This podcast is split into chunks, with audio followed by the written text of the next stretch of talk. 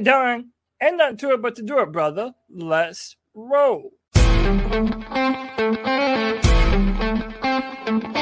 a world where Carolina Panthers fans have an insatiable thirst for Panthers news and opinions, only one podcast roars ferociously. It's the C3 Panthers Podcast.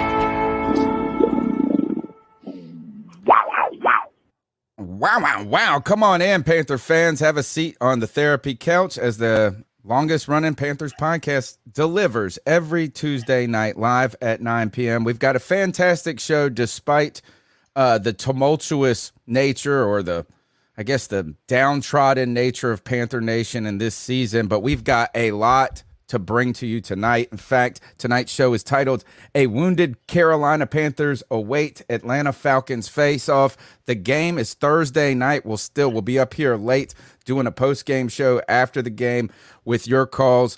Also, we've got from th- everything tonight from who is your uh, who would you want to be the player coach, not named Luke Kuechly, that you would appoint if you were the owner of the Carolina Panthers? Where's that bird at? Robbie Anderson is missing in action, negative yards, and it's a blackout Thursday night, and the Panthers are giving away one mini black helmet to all of Panther Nation. I've got some things to say about that, and I hope they give out more. We're going to try to hook you up with all the latest news from the fan perspective and even touch on some of the firings that happened, still firing people and as one person on Twitter, I laughed out loud that said, "Man, it's rearranging deck chairs on the Titanic." As you fire these head these assistant coaches, but we've got that plus more.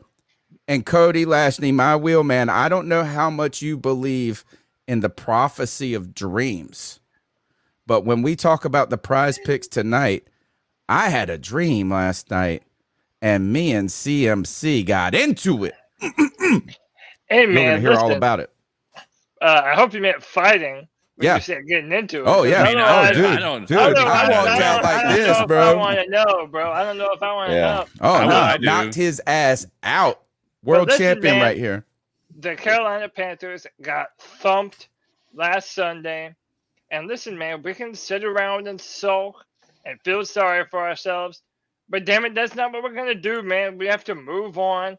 We're going to talk about the postmortem of this matchup, what it means for the future, what we feel about this matchup with our division rival, Atlanta Falcons. There's so much to talk about tonight. But you already know we're going to do it with the best damn Panther fans in all of YouTube. You already know him and love him. It's our man Drew, Anthony Picarello, Chris Mortensen, Dakota, Panther Pickle, Rockhead81, Shane Reed, Smells Like Blue, Tim Estes, William Taylor, Tony Dunn. Ain't nothing to it but to do it, brother. Let's roll. The number's 252-228-5098. We're taking your calls. We want to know who you would nominate as head coach who was a former Carolina player or current player even I'll even take, not named Luke Kuechly because I feel like that's the easy one. Right?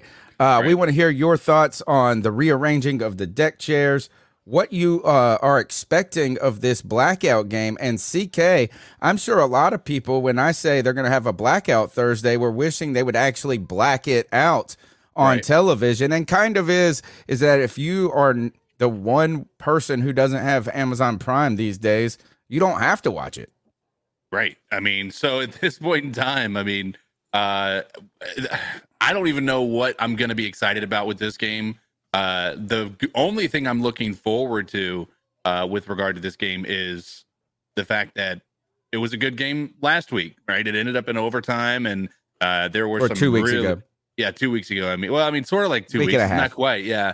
Um, and so I, there is some excitement with regard to seeing a game that's competitive to some degree, but outside of that, man, I'm I'm sitting here looking uh, at this schedule, and I, I it's so weird how we went from like just I, I don't see a single person on there that we can't beat. And now it's like I don't know if we can beat any of these guys. so uh it's it's it's a bit depressing. And honestly, I'm so I'm a I am absolutely afraid that we are going to absolutely look like te- look entirely uh to uh, Just get blown out in the black uniforms. Yeah. and and in front of everybody. Like, I mean, it's just like, I don't even know. I I I, I think we're gonna see the lowest rated uh, Thursday night football game of any of these uh, games that have come out so far this year. You know, the weather is uh, supposed to be frightful. I don't know where this uh, storm front or whatever is coming in, but uh, if, or at least I had my wife checking the weather when we were riding around today, and she said it was start uh, supposed to start raining around nine o'clock here in Greenville. Obviously, the forecast is a couple of days out, and that's always um, destined to change. But they were talking about uh, a lot of that rain on Friday. But here's the thing, folks, is that this is an important part. Somebody brought it up in the in the chat is that the weather's supposed to be bad. This is going to be a ground and pound game. Interestingly, that's what the Atlanta Falcons want to do no matter what. Probably what we want to do Right. regardless. But we got to remember this when we're putting our fantasy lineups in, when we're making our prize picks because if it's rainy and windy and after the game that PJ Walker had, uh, you might not want to just necessarily be thinking that teams are going to be passing it all around. In fact, why would you even think that? Greg, strange occurrence that I saw someone bring up today in the news was um, one of the Panther reporters. I think it was Ellis. What is his first name? Or uh, maybe that is for gosh, I was gonna John. Ellis. John L. No, not Pan- not the um not the one that does the clips all the time and stuff. He's a newer. I don't know. He might even be the guy that's on uh Jonathan Stewart's podcast. He was saying this is Baker Mayfield, no media availability and when they asked why, no response from the team. Hmm. Greg, right now, PJ Walker, who went from witness the Walker wonder, the Walker stalker, to the Walker witness the Walker blunder, is set to start Thursday night. Right. Man, is Baker a little salty that his performance in that second half, Greg, didn't earn him a new uh, the job back because he lost the job according Right. to injury. Yeah, I mean, honestly, I I don't know, but he should be salty if it feels like he lost a job because, and I get that they were he was playing behind the second string players there, but he wasn't in the first drive. First drive of the second half was against starters, and yeah, they may have been up thirty five, but he drove down the field in the first. I don't know, man. The, the main point is it doesn't really matter. We don't have quarterback on this team, whether it be Baker Mayfield, whether it be Sam Darnold, whether it be PJ Walker, that is a good enough quarterback to run this team in the future. We have somebody who maybe can be a bridge or go in and fill the position until we get to the end of the season. And we've answered that question a number of times. We know this already. So it doesn't really matter. But as far as Baker Mayfield being salty about it, uh, I'm not sure if he is or not, but I mean, he kind of has reason to be. Like I said, if he lost due to injury and he came back and blew the doors off of what PJ Walker did in the first half, then yeah, I feel like he kind of got In wild. some ways, he did lose the job technically to injury, but he was playing so putridly bad at the moment. Yeah. like it- agreed. he was going to Agreed, be yeah. benched probably anyway in some Right. case. But we also have Sam Darnold being activated. Uh, also, we'll be talking about Jeremy Chinn, who is back into practice off, uh, or you know, it looks like he's getting back to healthiness, but will not be playing. Uh, I think Steve Wilks said that would be asinine. So there's a ton. There really is a lot to talk about. But here's what we need, Panther fans. Right now, only 58 people on the Tuesday night show, the flagship show this kind of tells us something about the temperature of the Mhm. Carolina Panthers because we have been just doing numbers for the last year. Even in the offseason, we have been kicking ass, and it's because we've got some great fans and we've built we are we're forming a great community together. We need your help, folks. Make sure you smash the thumbs up button. Make sure you subscribe. Check out all the short form content we're putting out. Also, call into the show at 252 228 5098 share the show, and don't forget tonight's show is brought to you by Manscaped, the number one company for men's grooming products, particularly below the belt products. And I tell you one thing there's going to be a lot of players cut this offseason from this team. And the last thing you want to cut is your junk when you're trying to keep it clean, keep it fresh, and keep it nice for the ladies. You got to be ready at any moment, fellas, because your number could be called just like PJ Walker's number was called, just like Sam Darnold's number could be called, just like Terrace Marshall Jr.'s number has finally been called, and you want to be fresh and clean. Use Manscaped products, use the promo code Panthers, and you get 20% off your order and free worldwide shipping. That's a special code for us. Panthers, you go to the Manscaped website, whatever you buy, whether it be the Lawnmower 4.0, which is their Cadillac product, product. whether it be the Crop Preserver, which is the top of the line product, folks. This right here is ball deodorant, keeps you fresh and clean through, despite the weather, despite your circumstances, despite the hardship you encounter. You got to keep yourself fresh. One of my other favorite products, too, this beautiful leather toiletry bag that comes with the premium pack. This actually is the coolest one. Very masculine. I tell you this is that men, I don't know if especially if you're married and your wife does a lot of the packing and things for you guys when you go on a trip. My wife always is bitching and complaining that she's the only one that packs and this and that. But every time I pack something, put it in the bag, she's like, "Oh, you didn't arrange it right. You didn't." She's refold whatever. This is the one thing I always put all my toiletries in this bag. I stick it right in there. Perfect. Look cool. Feel cool. Manscaped promo code Panthers help support us. Help the Panthers, the C3 Panthers podcast grow, man. We will be here regardless. Regardless. We'll be here on Tuesday nights. We'll be here after the games. We'll be here on whenever, all the time, every time. Tomorrow night, we've got uh, the beat check. Right now, we've got a Falcons um, writer from the Falcoholic dr- joining us, and potentially Joe Person still, still trying to line him up and finalize that. So that's all the details. That's the deets. Let's talk Carolina Panthers this week. We'll start with this game on Thursday night, the blackout game, the one we wished they would actually black out. Ugh.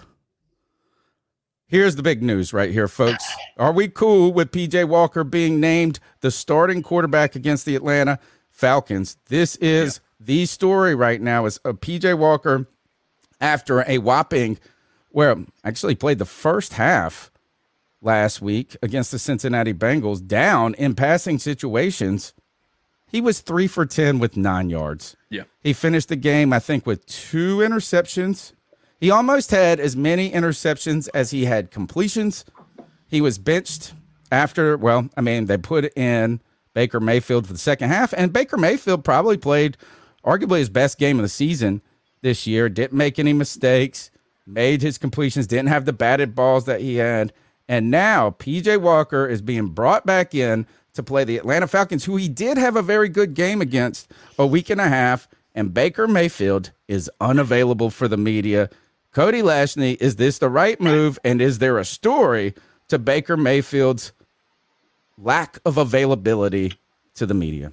Well, Tony Dunn, let me answer you very simply yes and yes. One, yes, this is the right move. And yes, there is a story to be told about this. Number one, look, I know that right now none of these quarterbacks inspire any kind of hope in Panther Nation. And that goes without saying, man. We have seen now both PJ Walker, Baker Mayfield, and Sam Darnold at one point throughout their Panther career become interception machines, giving the ball over at a high clip. So it's understandable if you're looking at PJ's last performance and not feeling very confident. But the question that I pose to all of you is what quarterback has been better for the Carolina Panthers than PJ Walker? Yes, that last performance was not very good. I understand that completely. But right now, especially against the Atlanta Falcons, we have one quarterback that is proven to be able to do more damage than any of the other ones. Now, number two, you said, is there a story there? Absolutely, there is, man. Baker Mayfield is big time upset, big time up hurt, you know, really hurt. He feels that this is his last opportunity to audition for a starting quarterback job in the NFL. And now Steve Wilks is going to go with PJ Walker over him and not give him that opportunity that he came here to Carolina for. Right. I know he's a little bit upset, but frankly, I don't know what argument on earth makes you put Baker Mayfield on the field over Sam Darnold when Baker Mayfield as Wait, a starter, over Sam Darnold I or mean, PJ Walker? PJ Walker Hmm. has never proven to be able to uh, put an offense on the field that is at all competent at all. What about So, last week and his performance last week? Did you not see any uh si- glimmers of like the Baker that we thought we were getting last week? No, I mean, listen, he came in, provided a spark. Kudos to him. But remember that we're playing against the Bengals backups at this point. They're pulling starters. They're playing. not, you not know, in the beginning of the third quarter, they weren't. I'm just saying, man. Listen, as the game moved on, we put up the most points when the Bengals knew that the game was over, man, and the game Yeah. was over. So I, Yeah. I'm not, uh, I'm not gonna say, oh, all of a sudden Baker is now able to do something that PJ Walker doesn't or can't. Hmm. I'm sorry, that's just not, that's not the truth for me. Have we really seen a lot from Baker? I mean, from PJ Greg, other than the Atlanta Falcons game and the crazy pass. And I guess you could say he played well against Tampa Bay. Also, He he really didn't. He didn't play great against Tampa Bay. He played like a Baker Mayfield type game. And I'll counter your point there, Cody. With with you- you're right. Like there there's nothing that like screams that Baker Mayfield is the guy, but there's more evidence that shows Baker Mayfield is the guy based on at least what happened last week than there is to say let's change it back to PJ. PJ had the one good game, and you're like you're right. Baker played against backups last week for most part in the second quarter. PJ played against backups the entire game against Atlanta. They were on their third string, third string, st- third string DBs, and they're still not a very good team. So he played, and if you look at every other game in PJ's career, he's put up Baker numbers or less, and most of the time less. Even in the Tampa Bay game, he only had like 178 passing yards. He was efficient and he didn't turn the ball over, but he didn't have a great game. I think there were three rushing touchdowns. So I mean, and the mm-hmm. defense played outstanding, 21 to 3. So I mean, there's nothing well, I don't think that it's the right decision to do this. It's also not wrong because nobody on the team is is really like has really earned the job. It doesn't really matter at this point. But I can see why Baker gets upset because if it's a matter of earning, him and Sam Darnold have done more than ba- than PJ has in their games. But Sam Darnold's been the best so far. If you really sit down and look at the stats and the wins and Mm. the games played, Oh, But- Sam Darnold's But been the my best. so question far. is, what what has okay? Yes, at the start of last year, Sam did well, Mhm. but what has Baker Mayfield or Sam Darnold done better than PJ Walker? what has PJ Walker done better than them? He had He one, way one good game. dude, DJ no, he Moore is a- looked way better. DJ Mm. Moore is an actual factor in our offense with PJ That's a good Walker point. at, You're at, at quarterback. And by the way, now that you don't have a Christian McCaffrey, now that you don't have that safety valve for guys like Baker and Sam that are kind of tepid to push the ball downfield at times, I, I don't know, man. I just I just feel like PJ Walker is still the hot hand. Um, I'm you know, just saying yeah, you- they started earlier under Matt Rhule, but Matt Rhule is a moron. Uh, Mhm. Those were two Matt Rhule picks. Granted, PJ Walker was as well. He also went to Temple, but in my mind, from a physical uh, uh, perspective, PJ Walker is just the better player right now. But again, I don't blame Larry. anyone. I do not blame anyone for feeling one way or the other, man. Because like, yeah, dude, no, tallest short person. Yeah, man. None of these guys are a market improvement over the other one. So See, here's Dude, the real story, stuck. CK. We're missing one part of the puzzle. If Baker Mayfield plays more than 70% of the snaps, the pick that goes from the Cleveland Oh. Browns from a fifth turns to a fourth. And right now, he has missed time. Why? Why? You know what I'm saying? Like, why even uh, allocate more draft assets to a failed experiment? Period. None of these guys are going to be with us. Who cares if any of them and all of them suck? Who cares about his feelings? PJ Walker, right now, if anything, is just probably the most got the most reps with the ones in the last couple of weeks and is just ready on a short week. Right. No, I I agree. I think uh, that, but I also I'm looking at it from the other perspective. Um, we we looked better as an offense with PJ Walker under center. Um, you can look at his numbers, but as a whole, as an offense, we looked way better with PJ Walker. I agree. At- That's in passing game, getting the pe- like you can you can talk about his numbers, but his numbers are far better than what P- you know uh, Sam Darnold was putting up, um, or not Sam. I mean uh, Baker Mayfield was putting up. But here's the thing: is Baker had three games to prove what he had, and and he had three bad, not just bad, horrendous games, and PJ had one. Like that's I don't think that that's that doesn't make a lot of sense to me that he would lose an opportunity when Baker had three three bad games to lose his job. PJ started three games, didn't he? Yeah, And he he lost his game halfway through the third one. So I mean, he had more than one. He, he started three games. no, he but he looked better in those two games than than Baker did. That's what I'm saying. Okay. Like I'm Baker, had looked- one decent half. That's all he's had. I, I want to. I'm gonna look. That's I'm gonna compare the stats through their three games because I, I do want to see Yeah. this. This is interesting. I Baker was stats. terrible, dude. He was horrific. And I think if anything, that uh what I think is this is that uh PJ, while he was so putrid last week, he was just one of many putrid aspects of the team. Like I almost don't even want to judge him entirely on that performance because like he should have probably probably been six of ten for 30 yards with two picks. But it was like everything went bad. Everything went bad. And, And, uh drops too. Can we mention that? Like there were some good passes by PJ that were dropped. Again, I'm not trying to make excuses for him, but it, we had a bad performance up and down the field. a hundred percent. well, I tell you one thing. Baker Mayfield might not be the only salty quarterback when it comes to the Carolina Panthers. But Yep. Cody Lashney, the man who dies on hills, who digs in regardless, has been probably the only warrior for Matt Corral being given a legitimate, authentic chance next year. And uh, now people are starting to pick up on, and I'm not saying like, oh, they were listening to me. That's not what I'm saying. But like I told you guys, like from the beginning, that once he got hurt and then this stuff started going bad, he's going to be the baby with the bathwater. He's a casualty of war in the NFL. It's unfortunate, but with Matt Rhule, we've seen too many quarterbacks go, or we've seen too many players who have just been associated with the old regime, right? We're going to talk about some coaches who are still being associated with the old regime. They're still being fired, all Matt Rhule guys in a certain sense. But Jared Feinberg, I believe is his name, uh, who I don't know. I think who is he? Work? Who is he? well, no, he for? actually writes for catcrave.com. Okay.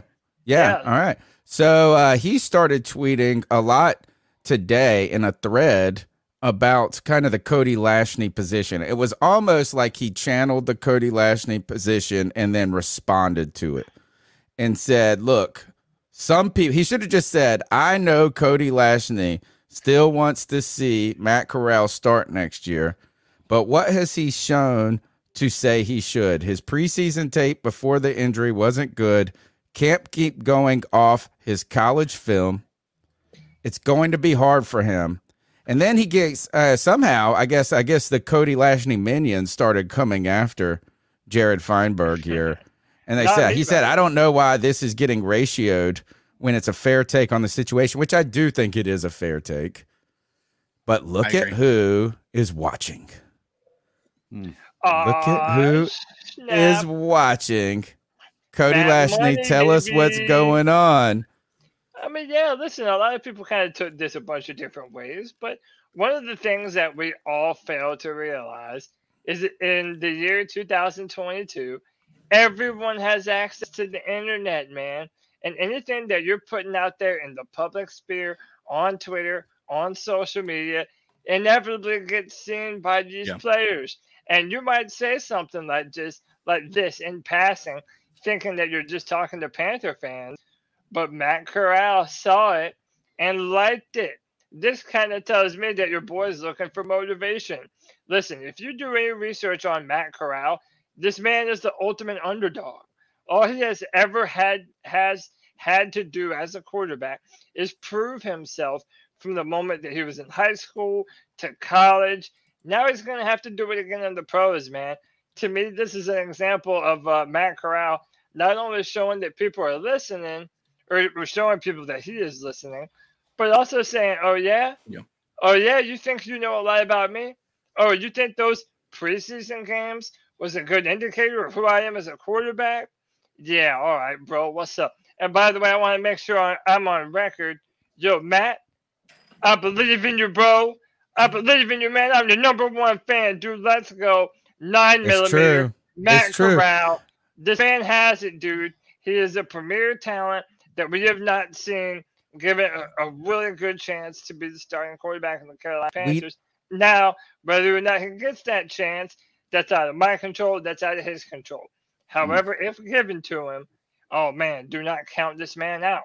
we need the listeners of the C3 Panthers podcast to start and keep this up. Telling Matt Corral that Cody Lashney has been saying this for months, for weeks and months. He is the warrior. And what we need is to not only get Matt Corral to know that Cody Lashney is the reason that these takes even exist. It's the real truth about this. He is the only person. So Really? I, mean, I'm like, I mean, I'm arguably, you are their leader. You're the leader of this of these of this I mean, group yeah, dude, of this it, you know? radical faction. But we need I'm him to know. We need no. I mean, I'm not even saying uh, when I when I'm joking. You're the only one. You're the one that has a platform that's been saying this, I'm loud about my shit, dude. right? Yeah. And you haven't budged. And we need Matt Corral not only to know this, but we need him to come on the C3 Panthers podcast this offseason. Oh, yeah, let's do it, Matt. Let's wait till the transition. The guys are always going to be nervous to come on during the season, but they're we can, we can grab them during the off season. We need we need you guys to help us get Matt Corral on the C3 Panthers podcast. We'll clip these shorts. You guys are going to tag them. We're going to get this. Guys, there's other Panther players though who have been dealing with injury. Well, And oh, go ahead, Greg. You got a point on this? Well, no, I had a point on the thing we had before. I was, I was crunching some numbers. I, we were talking about the difference between PJ and uh, and uh, Baker because it was it was interesting to me because I, I hadn't looked at those yet. I just kind of roughly looked at them. I wanted to see. It's surprisingly surprising, y'all. So Baker through his first three games had 473 yards, three touchdowns, one interception, 54% completion rate. PJ through his th- first three games had 403 yards, three touchdowns, two interceptions, 53.5% completion rate. So they're almost identical, almost identical stats through. I three can't. games. I'm sorry. It's So, not. I'm just telling Greg, you. that- that- Greg, I know that's the what numbers stats say. may show Stats that. lie. the stats are 100% uh, misleading in this uh, without question because in I'm one not- of those you- games we right took uh, Yeah. we took over the game in rushing uh, and what what Yeah. unfortunately what uh, what PJ was able to do was in the second half he turned it on he just he almost he basically won the game outside of a, a kicker uh, fiasco right Mhm. uh, so I mean he came in and he did a tremendous job uh, in doing that um, and when you talk about what I saw with PJ is number one he was way more accurate he didn't have nearly as many batted balls um, and he had a better arm than what we see from uh, from uh, Baker Mayfield uh, all all year. This offense looked way better as a as a functioning unit under uh, under PJ Walker than it ever did in the first three games or four games, whatever it was of Baker Mayfield.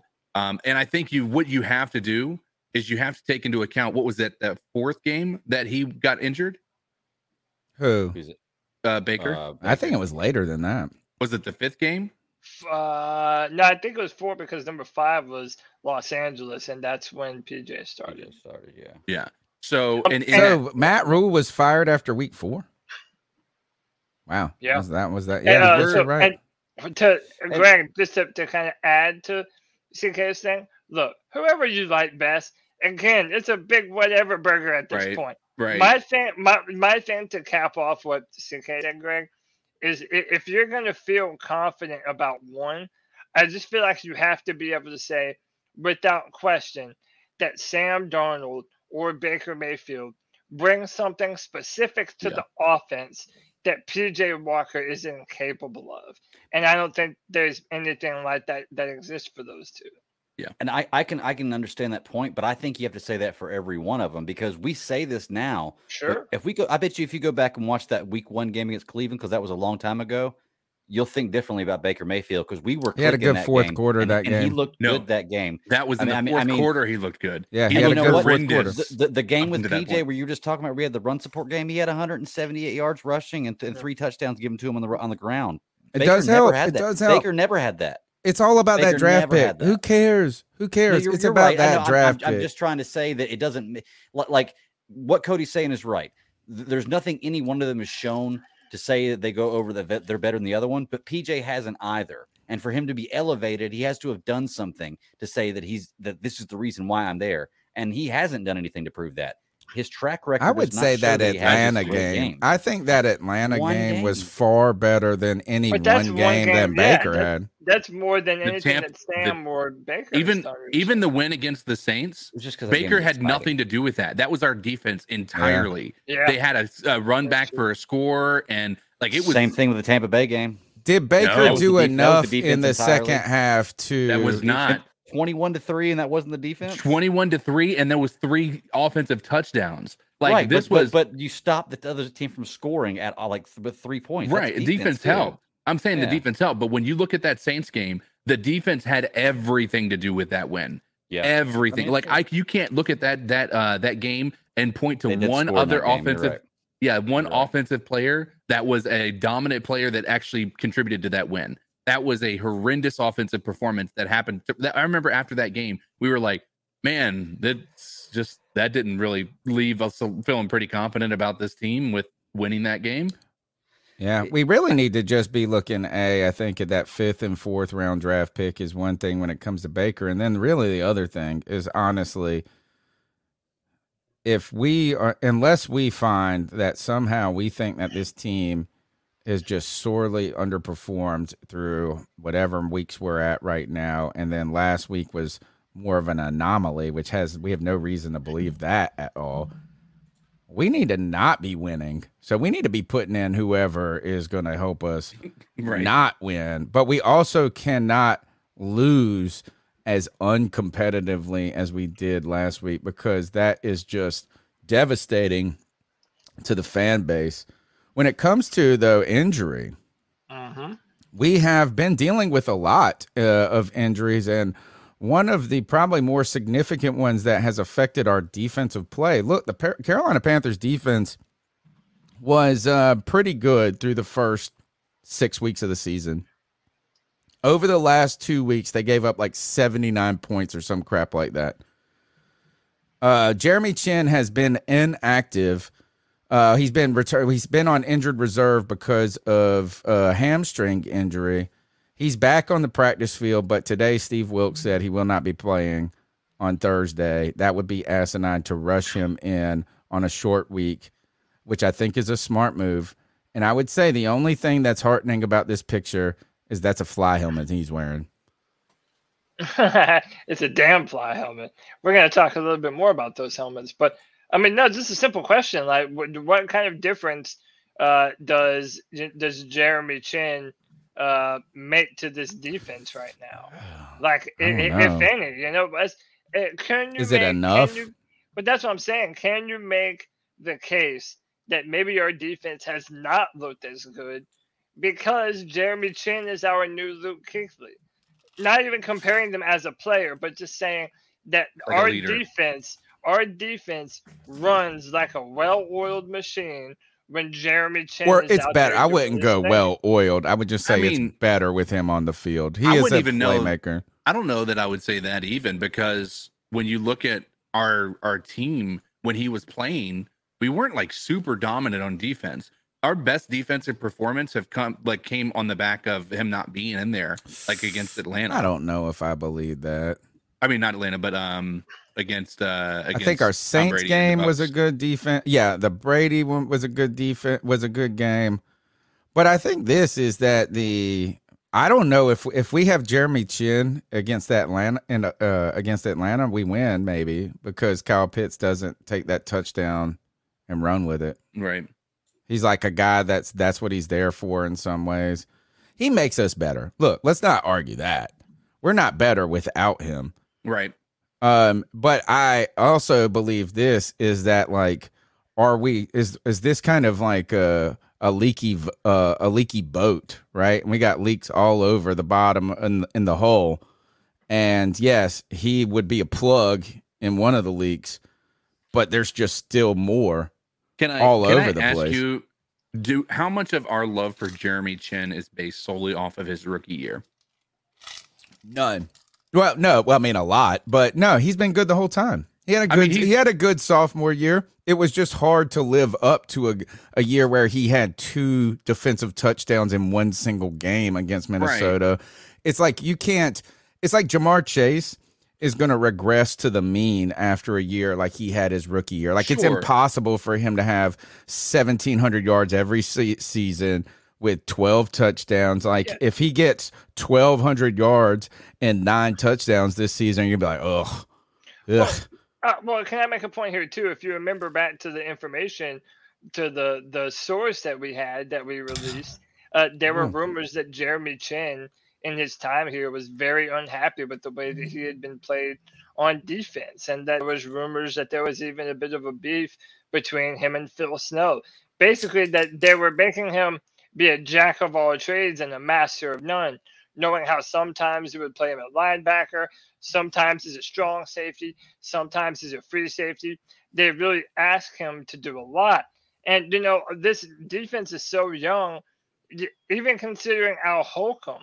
Al Holcomb hasn't really even had Jeremy Chinn at his disposal very much yet, if at all. So I, I do think it's going to be very interesting to see how the Panthers continue to implement Jeremy Chinn going forward. But at the end of the day, yeah, like what Tony said, you are better having your best players on the field and knowing that the Falcons are going to have Cordarrelle Patterson back. Man, it helps to have a uh, a player like Jeremy Chinn. I think CK raises a interesting and more reasonable question though than we than I would give it like on face value. Right? It's like I think the question is this is like are we just like uh in love with Jeremy Chinn because he's the prettiest ugly girl? Man, I wouldn't say that, but you know what I'm saying? Like how much Right. and and really what I would think is this is that the problem with Jeremy Chinn has nothing to do with Jeremy Chinn. It has to do that he doesn't have a ton of talent around him. Right. And like I think he's excelled. I think he's been fantastic. He had a fantastic rookie year. He had a good uh sophomore year. It wasn't as good as his rookie year. It was hard to, especially when our defense kind of just regressed in a lot of different ways towards the end of the season. I think he was making an impact in this on this team this year.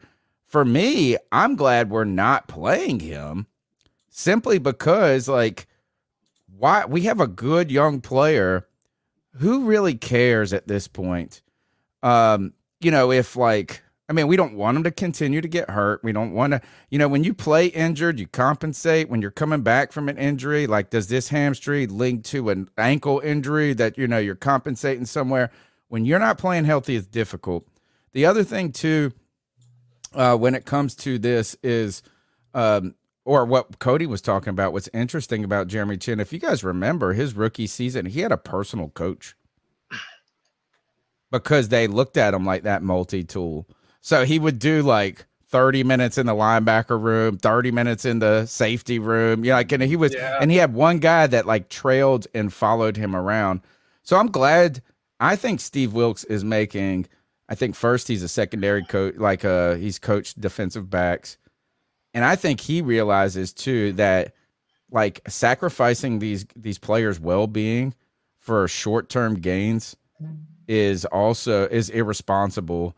And I think that shows you a lot about the character of Steve Wilks and someone who's been in the game for a long time. Speaking of coaches, guys, a couple of them got the axe today or yesterday. Yeah. And my favorite quote about this is uh this is like rearranging deck chairs as the Titanic sinks. Paul Pasqualoni and was the other guy? Who was the other guy? Gosh, why is his name? Something else. Uh, why do we, why do I not have it written on the slide? We got rid of Paul Pasqualoni, and this is a I guess I think he's a defensive backs coach. This kid. No one knows his name. Not a single person on this show knows this dude's name. Paul Pasqualoni or the other guy? The other guy. Yeah, uh, he's a secondaries coach. I know that. the much. other guy. he's Who is this other dude? I'm Hold on, hold on. Evan Cooper. Evan Cooper. Thank you. No, and no, thanks specifically to Matt knows nothing because I Uh, had the, who I Matt had the knows tweet. everything, Yeah, obviously. right. yeah. I had the tweet up, uh, and then I lost it like right at the last second. Dude, that shows you how much or how important they were. But like, uh, wait, they Nah, yeah. Okay. Well, first of all, we got to remember this is that Wilks was the secondary coach.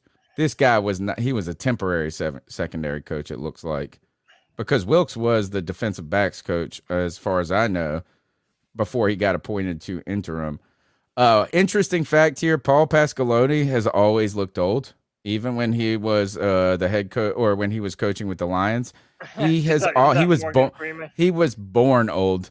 Um, and this other guy, Evan Cooper, interesting. Fa- I, I'm pretty sure he was with Matt Rhule at Baylor. Wow, I don't really know. What do you guys think the significance? Why do you think that Wilks did this? Uh, d- you have No to, idea. don't you? I mean, don't why? you Why? like, Well, how does Yeah, it why? help? after, how does after, it help? Okay. Remember a couple of seasons back when uh, Ron Rivera was still the head coach? At the, it might have been 2019, and we got our asses whipped. And I'm talking bad. And Ron Rivera went through and made some some cuts and some coaching changes. I, I kind of think if you consider that performance against the Bengals, I mean, listen, there's a reason that you know why I called this podcast tonight a wounded Carolina Panthers await Atlanta Falcons because we are wounded, man. Uh, uh, uh, Joe Mixon almost broke an NFL record. I mean, we were rendered completely ineffective by the third quarter. When you have that terrible of a performance, I mean, even if you want to blame the offense and the quarterback situation was bad, and you know, uh, uh, maybe uh, we just didn't have a passing attack and drop balls. That's fine. But there is literally no excuse for our defense playing as terrible as it did. There's no excuse But these guys, whatsoever. You have to make a change. And listen, I know y'all don't want to hear it, but with the Panthers being two games outside of the division lead, us as fans might not believe in the team right now.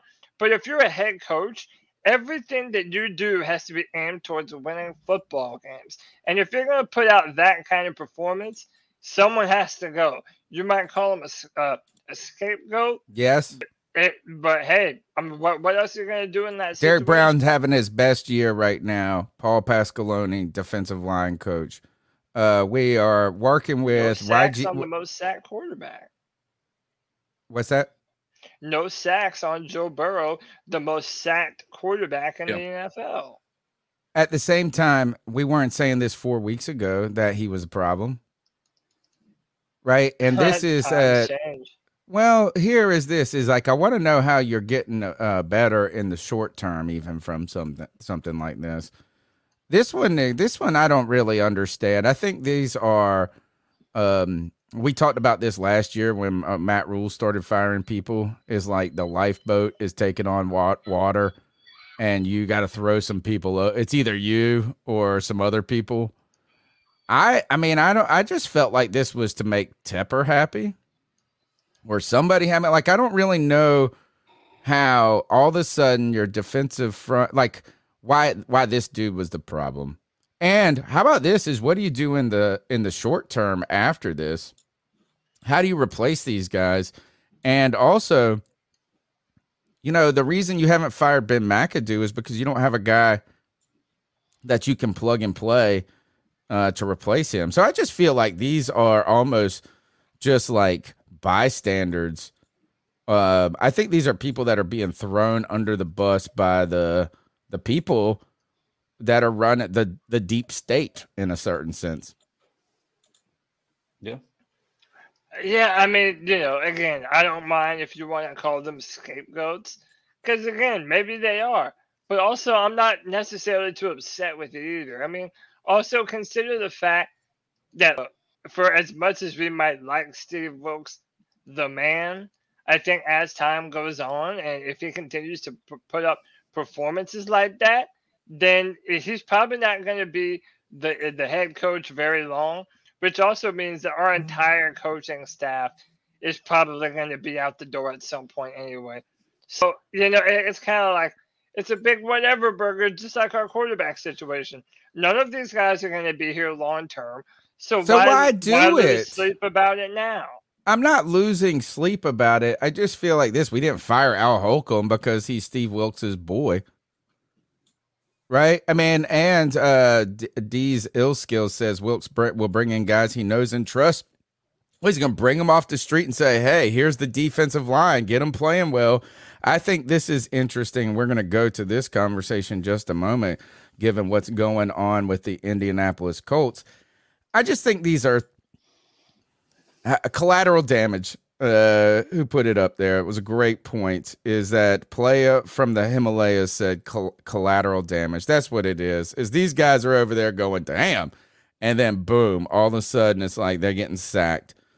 So, um, who knows? I mean, like you said, are we losing sleep over it? No.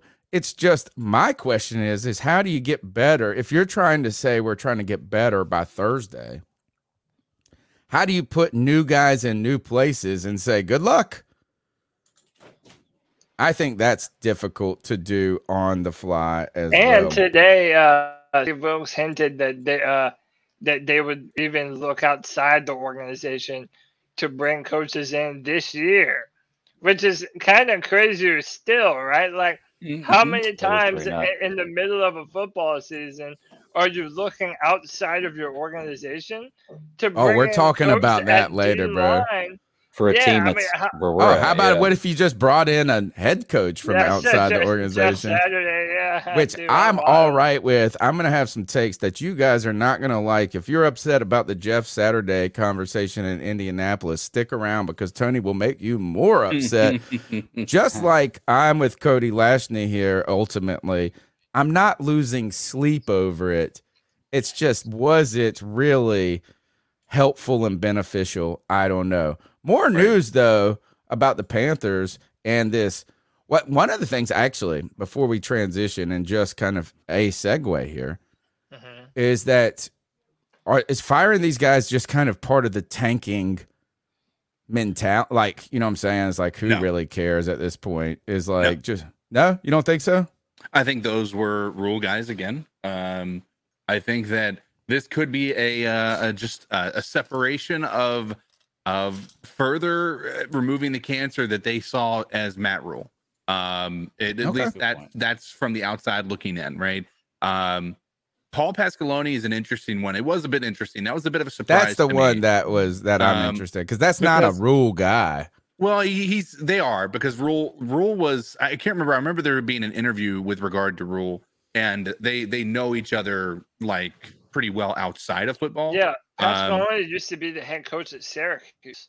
oh see I did not remember that okay Yeah, So so I think that um I think that there's a part of it there that that kind of comes into play, but um at the end of the day, I I don't think that I, I, I, if you ask me, Steve Wilks is not in the mindset of tanking.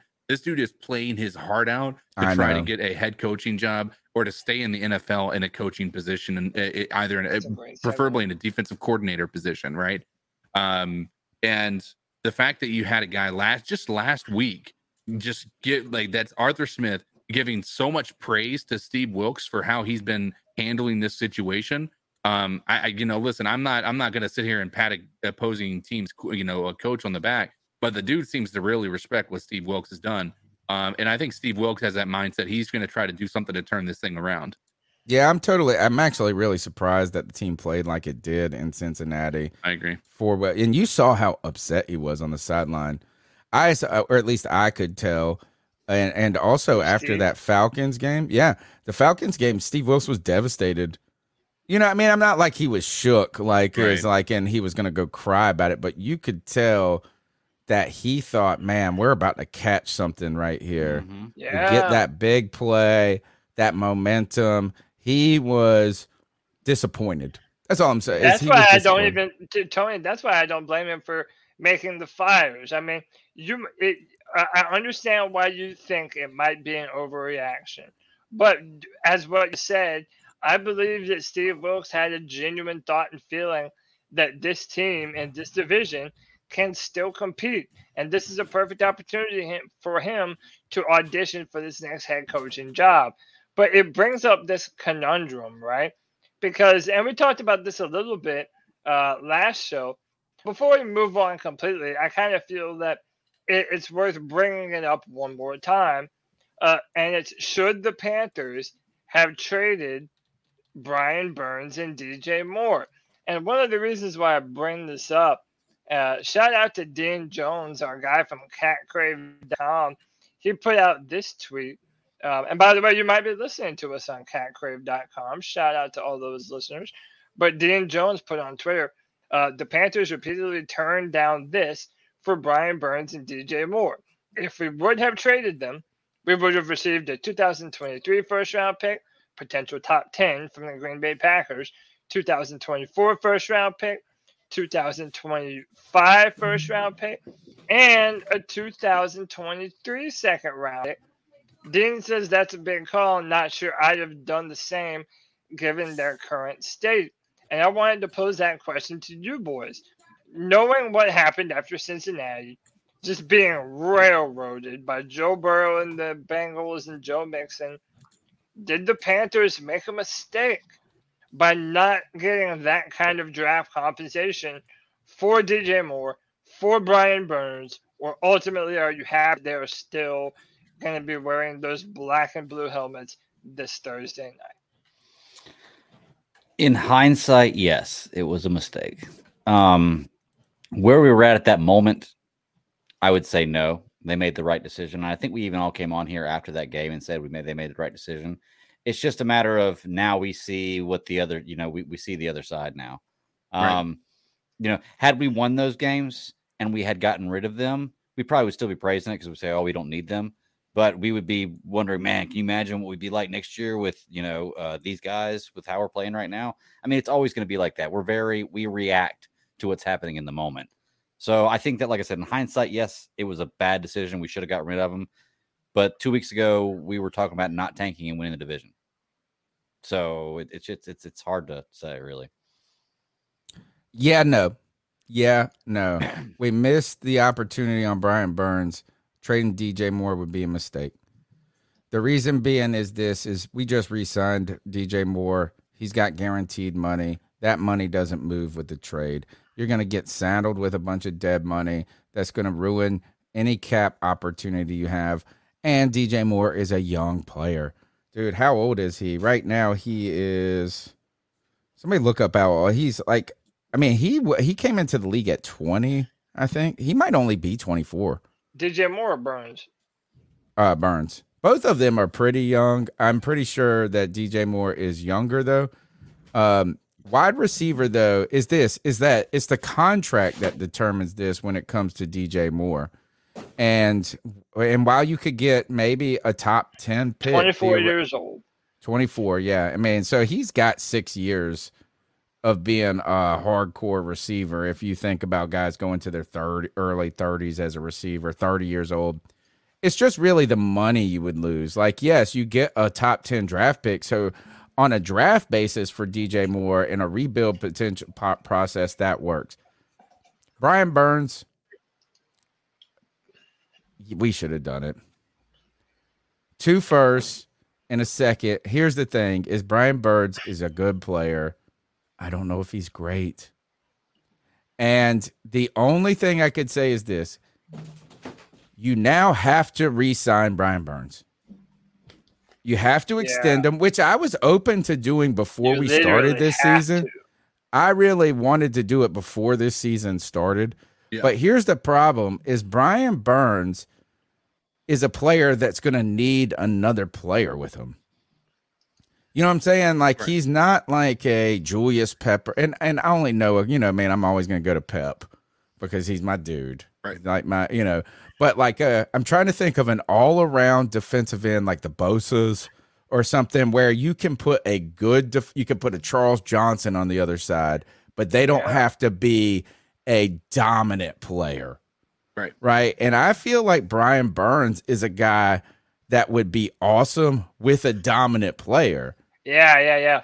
And by the way, that's what the Rams. That's the reason why they wanted him so bad, and why they were willing to give up that kind of haul for Brian Burns. Because if you do put him on a team like the Rams, or you know, with the defensive line and Aaron Donald, or on a team like Philadelphia, which was also rumored earlier on, yeah, all of a sudden that guy goes from a good player to a great player in no time. He's So, not like Bosa though from for, the 49ers. He's not Yeah, in that. he's He's, a different. that's a grade above him. His And I'm not saying he's level. a he's a top 10 defensive end. Maybe a no, he might be like a 8 to 12 guy in this league or a 10 to 15 guy. But I don't think he's a top 5 defensive end in this league. And here's the only thing that I'm worried about that the Panthers now that they have to re-sign him or at least I think they do Yeah, you is like do you oh you don't do you get into a contract with a guy that ultimately is a little rich for the type of player he is? Now here's the good news about this. The the best reason about keeping this both of these guys is you're going to get a top 5 pick anyway this year Mm-hmm. and these are some futures the futures are not going to help the team in the immediacy even if you went and got a top defensive end next year, they're going to take time to develop. Mm. You're actually hitting Brian Burns in his ultimate prime as a player, and you have already invested in the learning curve. Like, you don't want to throw him out now when you invested in the time where he was a pretty good player, and now he could step into being a top tier player in the league. And then the other thing is this this defense right now is that it's got some young pieces on it. But like if you start just retooling young, young, young, is that like this team could go from a somewhat talented team that could be quickly on the rebuild, kind of like a Cincinnati, like a turnaround, or a I'm trying to think of another team that's kind of turned it around quickly, or we could find ourselves in a Jacksonville situation or a Lions situation where this about- rebuild goes on for a decade. Yeah, I mean, there are teams that pick at the top of the draft that the very next year they were able to turn it around. The Giants, The one this year. Jaguars this Well, year are going to be well, the but- yeah. Texans. Well, I mean, look, the Giants. Oh, you Yeah, mean I'm- the I'm turnaround? talking- I'm sorry. I thought you meant keep I'm like talking about back in the top were, five that again. were picking in the top five and then turned around in the very next year and ended up becoming a good uh, a good team. Hell, right now the Jets are five and three. I mean, the Giants are a good team. By the way, the 49ers, they had a top five pick for a bunch of years in a row, granted. But then when they picked Bosa the very next year, they were in the playoffs. and They were going to a Super Bowl. So, you know, it didn't have to take so long. And I've said this before. I'm a firm believer that part of the reason why they are still on this team is because David Tepper is going to go after a big time coach. Hold on. David Tepper is going to go for a big time coaching hire at the end of this season. And I'm a firm believer that you're going to need to offer that coach more than just draft picks to convince them to come here and build this football team around players like DJ Moore, like Brian Burns, like Jeremy Chinn, like Jaycee Horn and Ikem Ekwonu. Those players are going to be who you build your team around from here on out. And after that McCaffrey trade, now we have all of those later rounds that we had given up for quarterbacks like Sam Darnold and Baker Mayfield. I, I know right now it's very easy to say we should have taken those offers, but ultimately, even though those were good picks, I think we made the right move. If this was a top 10 pick for Brian Burns, would you have next year or in this draft coming up, would you have done it? You get that person on a five year contract. And it was a so it was this year and next say like year? we get well say no, just say we get one 23 the offer- right? No, just say I gave you one first round pick and now you were guaranteed it was a top 10 pick in the 2023 draft. Would you take it for Brian Burns? No, not unless I have two. Wow. I I would would. need, I would need, I would need that. I that would. I would I would because you get five years out of him. year. Give me the first round this year and the year after, and maybe, Yeah. I disagree. So what I think you should have done is taken these picks. You take the first next year, the the futures, and you combine them all, and trade up and get into the top ten. You know what I'm saying? And then you pick your quarterback at three. You pick That's a. easier said than done, though. I don't think so. I think that if you told somebody who was trying to trade back that you would give them a first two Right. years in a row and a second, you could you could take those three picks and turn it into a first, a top 10 pick. I believe you could. So that's the thing is like is that it does sound like a future thing, but like you could have parlayed it. And really now it's going to be about the money. And the real time, the real time will tell you this is that if somehow Brian Burns is not a Carolina Panther in two years, then you tell me what you think about this. Oh, that's a bad look. That that that is the ultimate egg on their face move. If Yep. you let Brian Burns walk because you're not willing to pay him the money that him and his agent, Or what if he just doesn't take it? for, What if he doesn't take it? does it Julius Peppers and says, "Nah, I'll go somewhere else." Well, how about this? Is that uh what if you're are you willing to reset the market for him? no, man. Right? I- and I- so I what do- if he says this? What if he says this is this is what it's gonna take to keep me in Carolina? And you go, Whoa, that's a mean, the tad rich. paid- And then he says, and then he says, Well, you know what? I can get I can't get that from pick a team who's on the cusp of being like from the Kansas City Chiefs, but I can get close to the closer to the range that you're telling me. Why would he want to be here? What if he just doesn't that they better have an open dialogue right now with his fucking agent. In fact, if I don't even see the extension by the end of this season almost, I'm starting to get nervous. Right. I don't even want it to go that farther. And no, I don't want to draft another YGM. I don't want to draft a 2nd Mm-mm. round defensive end. What I'm saying is this: if you could take three picks and and parlay them into, if we picked at one and seven this year, and you had both of those players for five years, Right. Also, I think part of the allure of this is that the Panthers have never had multiple first round picks. Like to actually see what Fitterer would do in a full on build where everyone knows you're probably drafting a quarterback, everyone knows that you're probably going to draft another defensive end, all these other players. Like the Panthers have never been in that situation, and all the draft nicks find players that they fall in love with and they go, yeah, I want that dude and that dude and that dude. So again, we're not playing Madden here. well, The- a lot. oh, go ahead.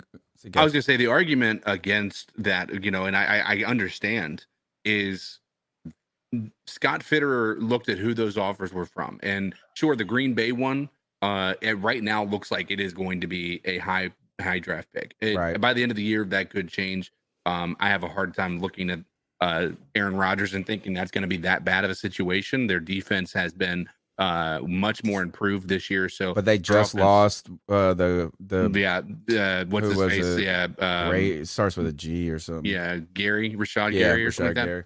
that. Um, but so I mean, but if I look at the other side of this, and I look at the the Rams offer for Brian Burns, um, Scott Fitterer has a point. Like he's looking at that as these guys are going to be typically drafting pretty late in the first round. Um, so and to have one in 2024 and one in 2025, it's just it's so far away for it to be a later round pick. It just doesn't make a tremendous amount of sense. Um, and so I understand maybe turning that down. I know a lot of people are like, well, first round pick's the first round pick. True, well, a true. late first round pick is also very close to being a second round pick. And the only first a second or first round pick that we've picked that late and it's worked out pretty well um, is probably DJ Moore. Um, and Well, well Brian still Burns was a late first round pick. No, Brian Burns yeah, was he was early. 16. I know, but that's that's not he- what no, I'm talking about. say- Late. DJ Moore and him were b- about close. Maybe DJ was like 19 or 20. Was he? I thought I thought we were Yeah. picking like 20, 22 or 23 or something like well, that. ma- but yeah, Yeah, D- for D, for DJ, yeah, but for Brian, that was it was uh, not top uh, the 15 then. 16 si- Yeah. 16 16th pick.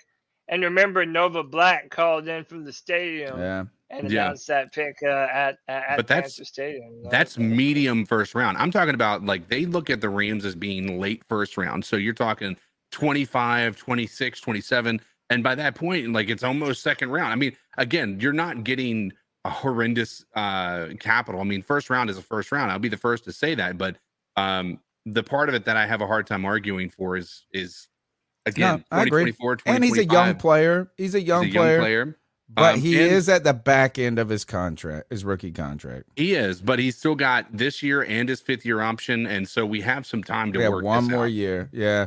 I think Um, this is the way I look at it though with the McCaffrey stuff. Like you think of like, oh, we could have gotten whatever, you know, like right. I almost would rather have I when I see all these picks, when I see like two seconds and this and that, I don't think of them like, oh, we're gonna add two YGMs. Mhm. I would just like to take all of these picks and smush them up and move to get DJ. Right. You know what I'm saying? Like to move from like I would rather give you two thirds in a second and like put me in the top 25 and just get one player that I'm gonna have. So like that's the way I understand. Like you, I think you guys are right. I think there's interesting parts about it. I don't think the DJ Moore one ultimately makes sense. And have you seen how relaxed DJ Moore has been? This dude, Yeah. oh my god, it's almost like starting to get annoying. And what I mean, it's it's, not just like him; it's the got ping pong ball in the background, ping, ping, ping, ping, ping, ping. And they asked him. This is a good segue because they were asking him questions about the blackout this week, mainly the black helmets, and if he liked it. And he's like, he's like this. It's just like, whatever, whatever you want to talk about. Yeah, he's always been like that though. Like But it's not no- more, but like eh, the thing is, uh, we saw the most emotion out of him ever um, when we were playing that Atlanta game. That's the most emotion that I've ever seen DJ Moore. Let's look have. at this clip, Cody. Let's look at this.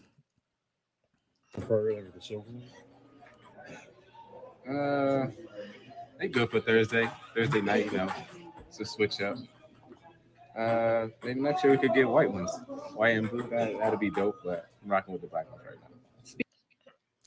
Man, look, that look, look, Tony, that's a man that has been paid. Okay. Yes, yeah, That like he he's the that man is safest dude on the roster, bro. He is the safest guy on the roster. Yeah. They did not trade him for potentially a top 10 pick. He got paid. He's going to be there. f- Like he it don't matter who your coach is, who the GM is. This mug is the safe. Name me one player on this roster who has a safer position on the Carolina Panthers than DJ Moore. Oh, Name it. man. Maybe uh, it'd have to be someone on their rookie contract. No one. Horn? I mean, No? I mean, I mean, I mean, yeah, they're not going to trade away Horn or Icky.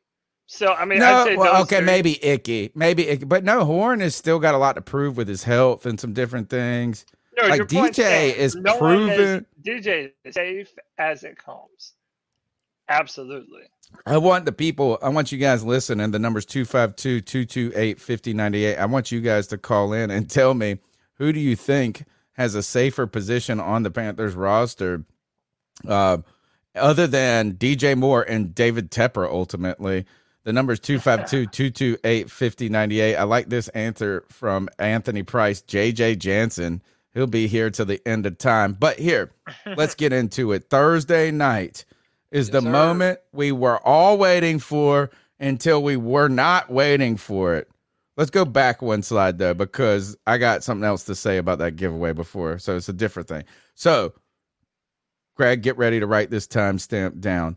Thursday night is the night that we were all waiting for until we weren't waiting for this season. Ugh. The blackout game that we ultimately wish was blacked out, but the Carolina Panthers have finally got what we wanted black on black on black. We've had the black uniforms, the black shirt, the black jerseys, the black pants. They look so clean with that great Carolina blue, that very unique Carolina tealish turquoise blue, whatever the way we're going to classify it. Process. So-. Process blue. That's the actual name of it. You're Yeah, right. Yeah, yeah, yeah. So clean, but it was always missing something. It was always missing the black helmet. In fact, the fact, well, in fact, the reason those black uniforms in the past were cursed, Cody Lashney. They were cursed because of the silver helmet. We finally got what we asked for, except for the Panthers freaking suck. Yeah, and look, you and I, this has been a, a point of contention between you and I for a long time, right? Because someone who loves the black uniforms, pretty much in every iteration that they come in, I'm not a big superstitious guy like, oh man, they're cursed. Oh, it's like it's like an unlucky pair of underwear, and oh, we're destined to lose. Like I've just. I've I've never been big on that. I even want to ask y'all: Are you a believer in this curse? And do you feel bad? Like if we have a bad performance this Thursday, the first time wearing our all black helmets, that it will then further curse the Carolina Panthers to more bad performances now that it's going to be our first time wearing them. I personally don't think so. I believe that as the team goes, that's how the team goes. It doesn't matter what color you're wearing. I think the fans are going to love it. Uh, as you mentioned, or I don't know if you mentioned yet, Tony, but uh, the Panthers are asking all Panther fans to wear black. And man, I remember that 2013 Monday Night Football game. Yep. Cam Versus the Newton against Patriots. the Patriots. Man, the bank was absolutely booming. I mean, that was primetime Panther football. So many Panther fans in the stadium. We weren't overrun. Man, it, it reminds me of what Panther football has the potential to be. So, yeah, man, I'm down for it. I don't believe in no curse. I'm hoping that it's the start of a great thing. CK, this is a terrible way to try to uncurse a new uh a new setup here is that first my curse has always been this is that we never played great in the black on black and i always said it's because they didn't ever give us the black hat Right. No, I, mm-hmm. I yeah. I, at this point in time, I mean, I, I don't know. The curse. It, it's one of those things where you, it's a curse only until it's not a curse, right? And so we're just Right. This game could be the one that that makes us think a little bit less about that because we every time we are excited about the uniform, it turns out that that's the shittiest game that we've ever played as a as a as a Panther every uh, time franchise. every time So, um, which is tough, but uh, this listen at the end of the day, a- again, it's it's only a curse until it's not. So Yeah. what if we greg what if we though come out and smoke the atlanta falcons at home under duress on a short week am i right was that would that be evidence that uh potentially it was the hat holding us back It could be, but it could also be evidence that it's a curse because I think that a win right here in this scenario would be the worst situation the Carolina Panthers can go through. So, it's a triple curse yeah, it's almost bittersweet because, like, man, I want to win and I want to win in the All Blacks, and I don't think we've worn the black uniforms all year, have we? We've worn white. no this white would be the first time game this is so they told us Yeah. they were going to give us this helmet greg Yeah. and we got so hype and then they said you can't see it till november and then uh, you can't see it till a shitty ass Thursday night game. No, and won't. now you can't see it till you found out that the Carolina Panthers were literally shitty. Mhm. yeah, it, it- it's it's terrible, man. But I mean, I tell you though, We've waited so long for so this good, though. moment, and this It is looks when we so get it. Yeah, I'm sitting here making a, uh thumbnail for this segment right here, looking at this black helmet. Oh my god, it looks so good, man! So fly. I'm so excited. yeah, So fly. I'm trying to think of this is if anybody can tell us when we were good on those black and black jersey, the black on black combo with the silver helmet. I can't wait because I loved them so much, and then every time we wore them, I felt like was always it was just like a big game on a primetime stage, and we got blasted. And I want to say, someone go find out, chat, find out what color unis we were wearing in that Monday night 2013 game. I feel like it was the blue No, what, shirts, no, or was it black the pants and gray pants? No, it was the silver. Uh, it was the silver pants and the black tops. Shirt. Yeah, okay. I knew it wasn't black on black though. which we haven't No, seen that no, in a no, long no. time either. That's an old classic right there that I do kind of miss. I love that silver, Silver, bottom and black yeah, top. yeah, yeah. Okay. I'm not Like I said, we've at worn whites every game this season. It, it's- I Um, don't know why. So you guys got to check in on Thursday night. If you're a Panther fan and you're going to this game, which we hope you are, there's going to be a lot of people that are still, you know, This is a game uh, that a lot of people are excited to attend. Mhm. You know, this is the one you probably didn't sell your tickets for earlier in the season, that type of thing. We love a prime time game. Thursday night games are notoriously bad. Sometimes they're good though. But this was the one, man, when you heard black on black on black, you were ready. So make sure you wear black on black on black. You black this sucker out with them. Uh, bring your lighters or whatever they do now, your cell phones with your little flash. Maybe they'll have a light show. That's what they should do is have a light show too at halftime or something. The Panthers need to get fans invested. And I tell you, Cody, let's jump to the next slide. Oh my goodness. This irritates me so bad. So bad. Uh, I actually, I was excited when I saw it. Like, I was like, oh, the Panthers giving away a black helmet. Right. And then I think if you look into it, I don't know. Are they giving you a full size helmet? They better be giving you a full size helmet. Better be, yeah. If they give you, a, if anybody can tell us this, if this is, if they give you a black mini, I'm gonna be pissed. And here's the other thing. I think the Panthers, this is good. This is cool. They have these giveaways. They do these things. You go on their website, you do the spins, you do this stuff right here. I think in a season like this, you better give away more than one fucking helmet. Like, I want to see 15 Panther fans on Twitter going, Oh, I won the black helmet. If Right. you give away one helmet, come on, y'all bitches. Well, what is the possibility of the black helmets ever coming back after this? Is this like something that the No, like, I know that they- they said this game only one game this season, but can they come back to it next season and be like, hey, we like those. Can we just start using them? Kevin's right. 100 at least. This is what they owe right now.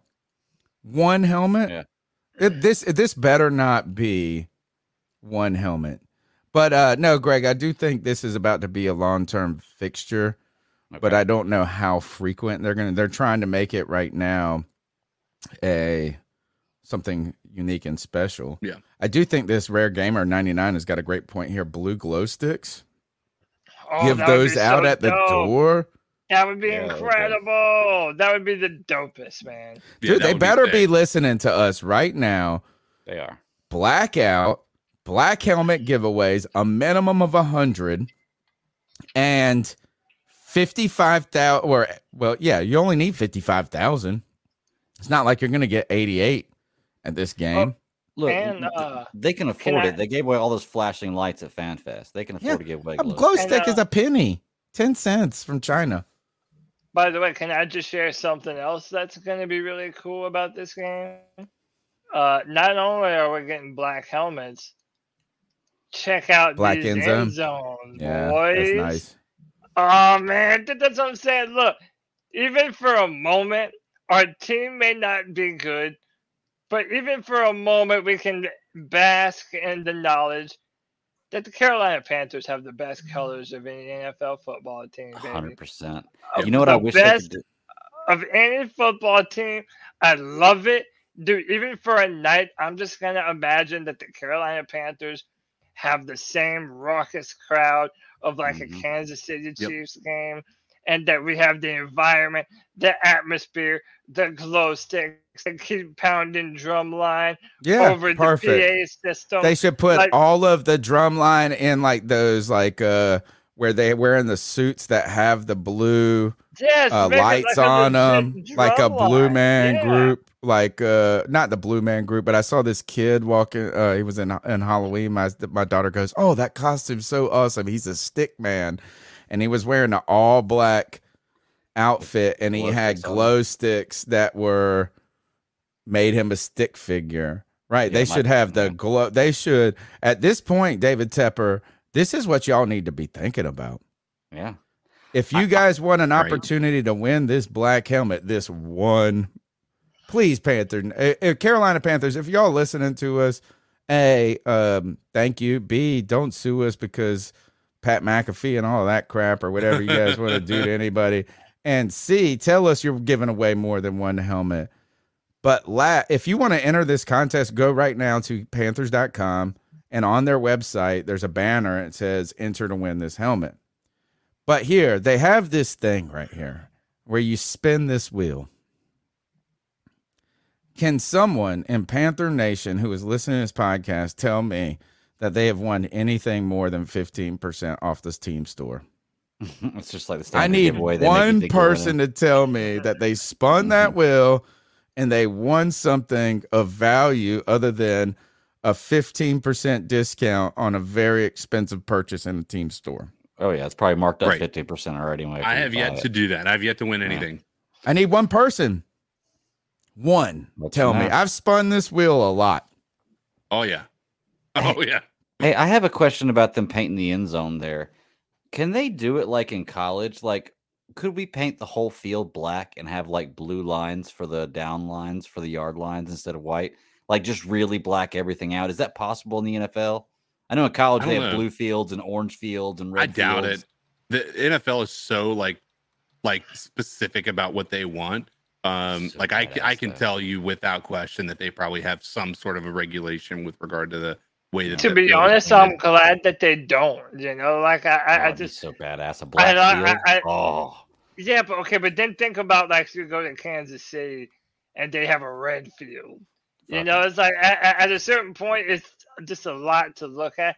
And if you ever watch those Boise State games, those are the ones that have the super blue field. Dude, Mhm. after a while, it's kind of hard to look at, at least in my opinion.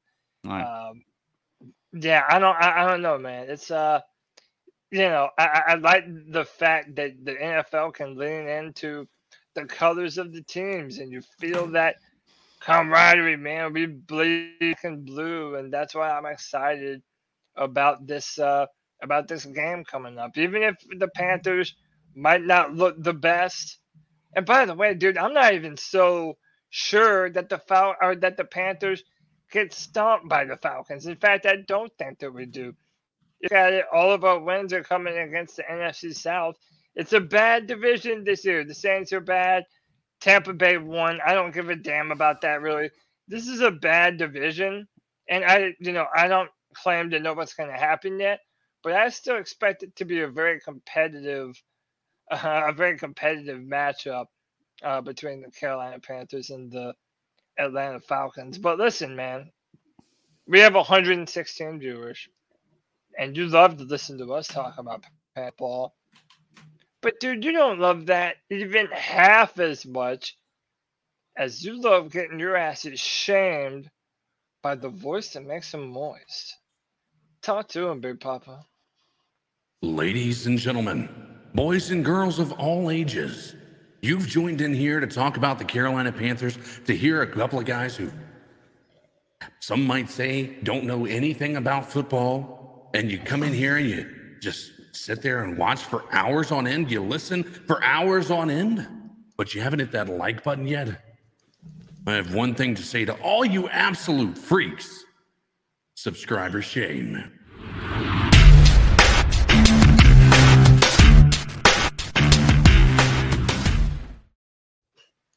122 strong viewers, 63 thumbs up.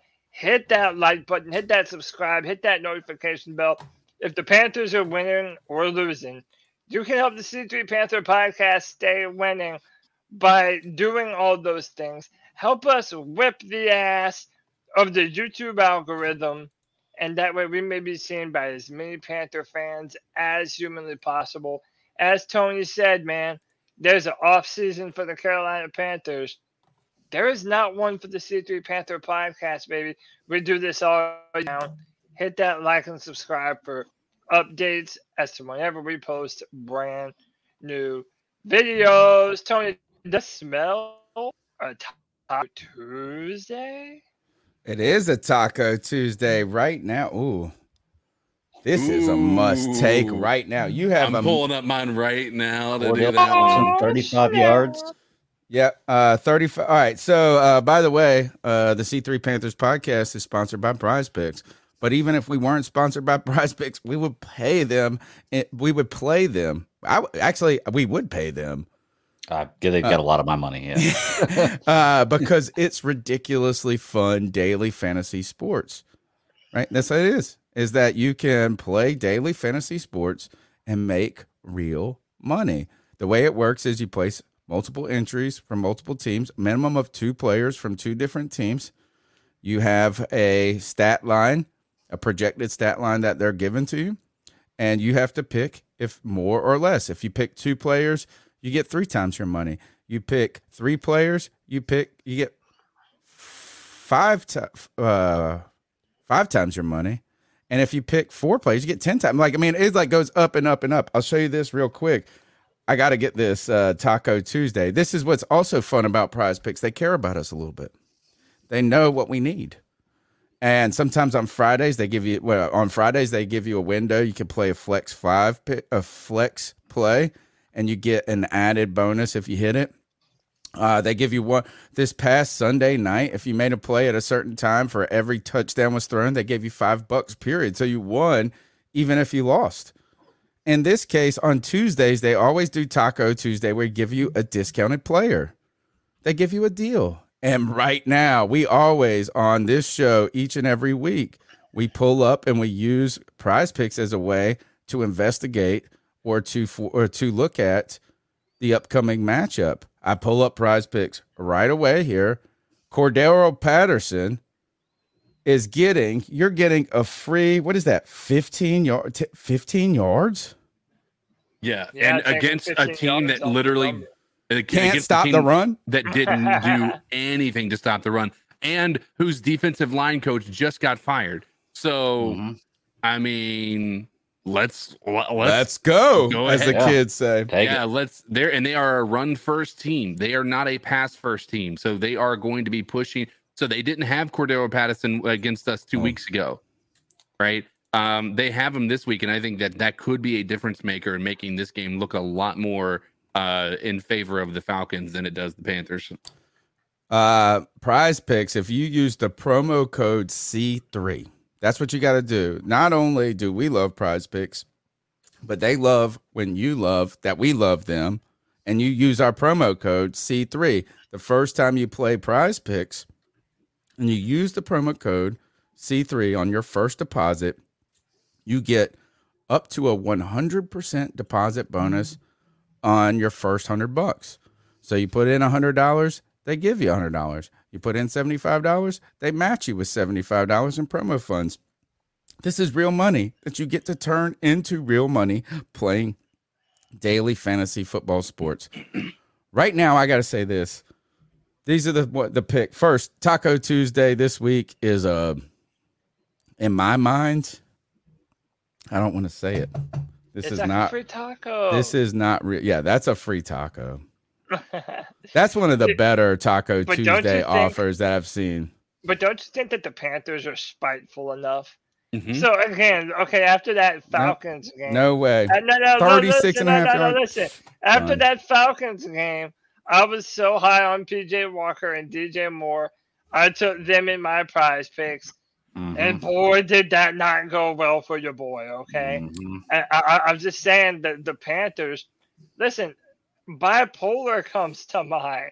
We cannot be con- in anything that we do. That's the only thing that frightens me. Everything the CK said is legitimate. Just fired our defensive line coach, cannot stop the run, and yet even still, it's like, ah, I don't know, man. I don't know. It's just a weird thing. Um, yeah, it's hard to not to not like the more on that Patterson pick though. I love like- this right here. Is that tell me tell me out of this three right here, Cordarrelle Patterson, 35 and a half on a team that only runs the ball. Tommy Tremble, 13 and a half yards receiving. You're taking And Christian more? McCaffrey, 75 and a half yards. Which one's the weak link on this three? Probably the tremble. And Sadly, No Tremble, way. I yeah. thought, oh, Yeah. wow. Tremble may not even get a catch, man, Why? because he got what? Did he get one last week? yeah, he got a Go back, touchdown Tony, last go week. back the to his touchdown, and numbers. He got the touchdown and he had the pass he dropped. Beyond that, he didn't have a pass thrown to him. I don't think. Go back So, to like, Tremble I and mean- see if you can look up how many times he has crested 13 and a half. 13 yards. Yeah. Oh, crap. It took Oh, it off. Hold on. It's Here alright. Click on the thing. Okay. Well, Mm. The last don't know, game man. against Cincinnati had 11. and he only had 17 against Atlanta the time before that. True. Ugh. That is maybe it's maybe it's more. 29 the year the game before that. I'm not saying it's not possible, but that's the one I would I look mean, at. 13 and a half to a the ones tight that fit. end. But also It's remember one that catch. pass. It's remember one catch. right. Remember Maybe. that pass that you dropped against uh, the Bengals. If it catches that, hits him right. We in don't the hands have. Do we have another tight end? Ian Thomas. Where does he have? Have you even seen him? Uh, No, Did you notice how we paid him? he's sitting And back he, counting his and he Yeah. is not on the prize picks, and yet Tommy Tremble. To me, is this one is look? I think Christian McCaffrey. I think the I the think San? Francisco owns the Rams no matter what. uh, That's the- a little high number for a running. Is that back. rushing or overall yards? That's rushing. I would do. I would look at his overall, see what it is, see what his like. uh, Uh, TMJ because that may be a safer also. bet. Dude, my friend sent me that one. He said that one's a lock, but Well, I'd, I'd like to go back I and look at all I the Taco Tuesday picks and see which ones haven't haven't. you like that out. one too, CK? Yeah, I was liking that TMJ one. I'm going Yeah, I all like of the them. TMJ man. one. Yeah, Well, let me. I'm let, that let's Derrick Henry out at the- 95 is a solid one too, man. I'm making this. I'm making all Wait, of wait, them. wait, wait, dude. time out, time out, time out. Check out the numbers on it first. How many times this season has he been over 36 and a half? The The last, last two, games. which is uh, for me, he's trending up. And by the way, that's PJ Walker, and it's still PJ Walker on the field. I, how about this? I, I feel I'm about to put in all four of these on the more, bro. I don't think you can put uh more than uh. Oh no, you have the right number. Look at this right now, folks. I'm putting 20 on this right now. I got to get my Taco Tuesday before it runs out. I think what we got an hour and a half, folks. If you're Yeah, listening oh to the God. C3, if you're live right now, I'm one of the 107 people. You can go to Prize Picks right now. Use the promo code C3. They will match your first time deposit of $100. Uh, I'm gonna go ahead and put this in for a full on 20. I'm trying to make that too. I'm a greedy boy. I always go with the power play. Just want to show you guys a little bit though. My past entries, man, I've been really close. I almost made big loot this weekend. First of all, I know absolutely nothing about the NBA, but I put in an good NBA pick right here. Yeah. I put in, I was like, oh, Paul George, uh, Clipper, 12 and a half points. I know him. He's an option. I can, he can get that. It just felt good. Actually, was that a first half? Ooh, I didn't even know that was a first half. oh wow. Oh, I didn't see that part. Oof. Are those both first half picks I accidentally made and both won them? Holy cow. Wow. On a sport I know nothing. give me some. Give me some of your dumb luck, huh? This right here, though, I'm so mad about. I felt so great about this one. Mahomes over two eight, more than 280 and a half. He had 446 passing yards. Derrick Henry, more than 88 and a half on a team that can only pass, that has a quarterback that throws five times. Clyde Edwards-Helaire, you can't get 26 yards rushing? Fucking bomb. But um, so the team, yeah. look, we've had some win. Look, I had a good win right there. So that put my 30. So I won back that money. I won back some money. I've had some wins up in here. Yep. This is the big few, yeah. weekend, bro. This is the big. Actually, it's a big Thursday for me. Taco Tuesday, folks. Prize picks, promo code C3. They'll match your first time deposit up to 100%. I tell you this, is this sponsor right here doesn't even need to be a sponsor. That's the coolest part. Right. How many people mention and it's, it's text you about this? All my friends are playing yeah. it now. And uh, Look at one- Mr. Lightning 20 in the chat. Says I love prize picks. Won $60 my first week. boom, love Yeah, it, and and we you- love them. You should put out there too that you can't. You have to win past the money you put you money you won from your promo code before you can take money out because we've heard people talk about that. It is Right. real money you can take out, but you have to win past the promo that you got. So if you put hundred in and you win, and you get the 60, 100 yeah, you can't just you, pull you have to win that past that first hundred before you can withdraw anything. So Right, right. That is a good point. And uh, the thing is, is that you don't want to withdraw at that point if you're winning 60. You need to be. I mean, I've seen people show me their accounts and they're like, won a thousand dollars. I was like, oh God. I mean, we've been so all you need to do is this is just look, the best thing about this is when you hit big it hits big enough to where you can play for like two months. Yeah. Off the winning. So if I win 200 bucks here, I'm going to place like 20, like five weeks, 10 weeks of those picks. Yeah, put 20 ten dollar bets down. That's what I do. Yeah. You know? And on a ten dollar bet with four people, you can win what, hundred bucks a piece? You win half of those 20 ten dollar bets and you're you're in the money. That's that's They got a lot of cool yeah. deals they do. Anyway, love prize picks. Uh, let's keep going through the show. In fact, the number's 252 228 5098. Yep. Uh, let's go ahead and go to the cat calls, but let's bring this uh, slide up because I, I'm hoping some people will call in real quick.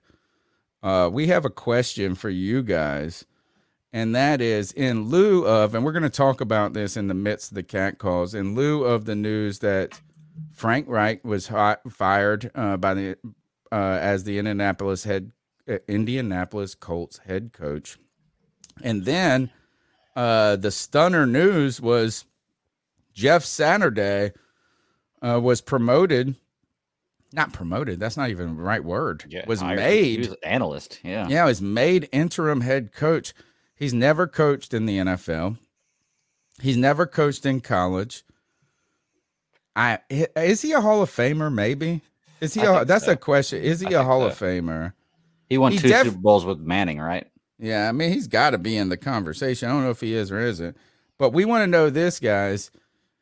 Is we're going to talk about was this right? We're going to talk a little bit about the Colts, but my question that came to mind is who is a player that you would be okay with the Carolina Panthers naming uh, head coach of the Car- even on a on an interim basis, right? Is what I'm really talking about. Who's not named Luke Kuechly? Does it have to be a Carolina player?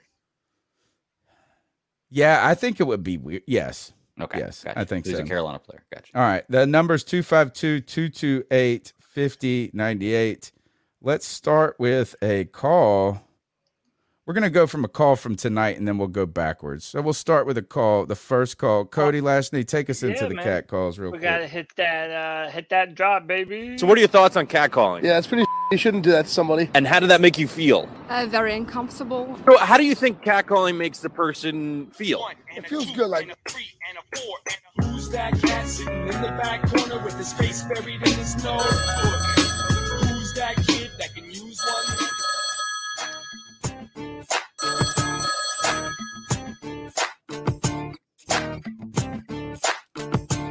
Uh, and so I just want to quickly let you guys know I'm going to the game this Thursday. And so if you guys hear on like TV, uh, rap Bryce Young chants, uh, you guys can know that was started by me. Me, I'm gonna lead some chants in the stadium. We're gonna rally behind the Bryce Young train, and we, and we will not let this narrative continue to be pushed that CJ Stroud is better than Bryce Young because we all know it's BS. And also, uh, anything that, and also I'm, I would like to say that I'm going to be uh, carrying an sign to the stadium. Oh, what does so it say? it's going to look like one of those political signs that you kind of, that you sometimes see by the side of the road, but instead of like saying a candidate, it's going to say at the top, draft Bryce Young, quarterback Alabama. At the bottom in small print, it's going to say paid for the uh, paid for by the depressed Panther fans committee. So if you guys hear any chance, we want Bryce Young. That's gonna be that's gonna be. Other than that, guys, I'm out. See you later. Good call, Connor. Um, good luck. Glad you're gonna go have fun, or I hope you have fun at this Thursday night game. Cool game to go to. Blackout, oh, yeah. prime time. Can I give you? Division rival. I got yeah, division rival. I got to give you some sign advice though. Not saying your sign isn't worthy, but we want to see you on TV. Mhm. We want to see you. And here is a little OG trick of how to up your odds getting to the television. You have to reference the person that carries the game. In this case, it's Amazon Prime. So, can you work in the word Amazon? Can you do an acronym with Prime? Something like that, they love to put on the TV, right? Is that uh, you Fox loves to pan to the guy holding up a sign that says Fox or something on it. So we had uh, signs here. Here's a bad example of this and a lesson to all you Panther fans out there. Um, I've been on the jumbotron and on television, or at least Mm. my signs have been on television, and they've cut Humble me brag. out. This is the worst part about it is that I had my friends holding up the signs, and I was wearing the super cam cape and acting like Superman. They put the three people with the signs up, and they cut me out. And it was all my idea. It was all my work. It was all my energy. It's a bird. It's a plane. It's super cam. You can go on our Facebook page. That thing's still there on the banner. It's a great time. We went with, uh, and it was the 2012 game. We were hosting the the Denver Broncos and Peyton Manning. I paid two hundred and fifty dollars a ticket. It was so expensive. I've never paid that much for a ticket to a sporting event before. Uh, I have a friend who lives in Charlotte. We used to we always go to one game a year before the pandemic, and he makes a lot more money than me. And he turned to me at one point in the game and he said, "Can we not pay this much for tickets next time?" Right. And so I was like, and so here's the worst part about it is that Peyton Manning, we got to see, we want to go see a great player. Ryan Kalil took an ad out in the newspaper that year that they were going to win the Super Bowl. I had my Super Cam cape on. I always go ridiculous. I brought my signs, made all of this, and we got diced up. Diced up by Peyton Manning and the Broncos. Ugh, it was ugly. But here's a lesson, folks. When we play an AFC game, an op- opponent at home, they put it on CBS. My whole time, hmm. I'm sitting there every time I plan Yeah. these signs out. I'm like, it's Fox. I got to get Fox, Fox. And so on one side of the signs, we had something about John Fox on it. Thank God I made dual signs. That's another good trick, Connor. Dual signs. So you can, when you hold them up, people behind you can see something and the people in front of you can, and then you have two messages. But remember, folks, when we host an AFC team at home, the game's always on CBS. Was not ready for that. Was not ready for that. Hmm, yeah. Uh, Connor, have a great time. The number's 252 228 5098. Hey guys, it's Tyler here. Uh, Sunday after the game, I, I talked to you guys and mentioned uh, the question: Who would you want to be your head coach and quarterback in 2023? Um, and uh, heading home, um, I saw that that was the point or a question that you guys were asking. So I thought about it and actually watched a little bit of film with Bryce Young and C.J. Stroud, and my court, the head coach I would love to have would be Ken Dorsey. So Ken Dorsey, he was a quarterback coach for us in 2015, I believe. I don't remember exactly how long he was with us, and then eventually went over to the Buffalo Bills, became the offensive coordinator. So under Ken Dorsey, he had an MVP Cam Newton, developed him, and then you he developed uh, obviously Josh Allen. And so that's what we need. We need a head. I think that we're going to go towards an offensive minded coach, and I would love to have him as our head coach that has proven and shown that he can develop a quarterback, and he's done that multiple times. And then the quarterback that I would pick, if I was the GM and the owner, um, it's really, really hard to choose between CJ Stroud and Bryce Young. I going uh, with with CJ Stroud, he can push the ball downfield really well. He has a very strong arm. Uh, he, uh, I've intangibles, and then you have Bryce Young, who's also a great leader. Um, he doesn't have as big of arm, uh, as an arm as uh, CJ Stroud, uh, but in my opinion, but he has he's able to read the defenses really well at such a young age.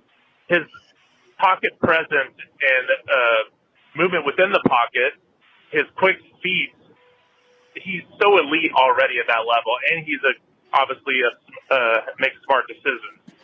So with because of that, I'm going with Bryce Young. I still don't think there's a you know it's wrong going with CJ Stroud, but if I was choosing, I'm going with Bryce Young and as my quarterback and Ken Dorsey as my head coach.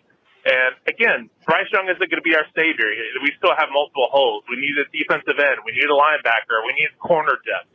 Uh, there's a, multiple things that we need, but it's definitely a, a step in the right direction. But I don't want Panther fans to think, oh, we got one of these quarterbacks, we're, we're going to be great. No, you're going to have next year, he's going to go through the rookie growing pains, and he's going to have a sophomore slump, you know, and usually by uh, end of year three, we know what kind of quarterback they are. So um, just don't think because we have we get a top tier quarterback in the draft that Yeah. we're saved. But that's my that's that's what I'm going with. Uh, good night. Keep pounding. So, to I- I'll let you guys go first, but to further add to this question, um, and this is coming from Dan Brugler. Uh, he was talking about the top of the draft and where these quarterbacks are slated to go. And Dan uh, Brugler says, "I promise you, none of these quarterbacks are locked top five picks. They can go top five because teams can get desperate." but teams don't talk about them like they're slam dunk top five picks.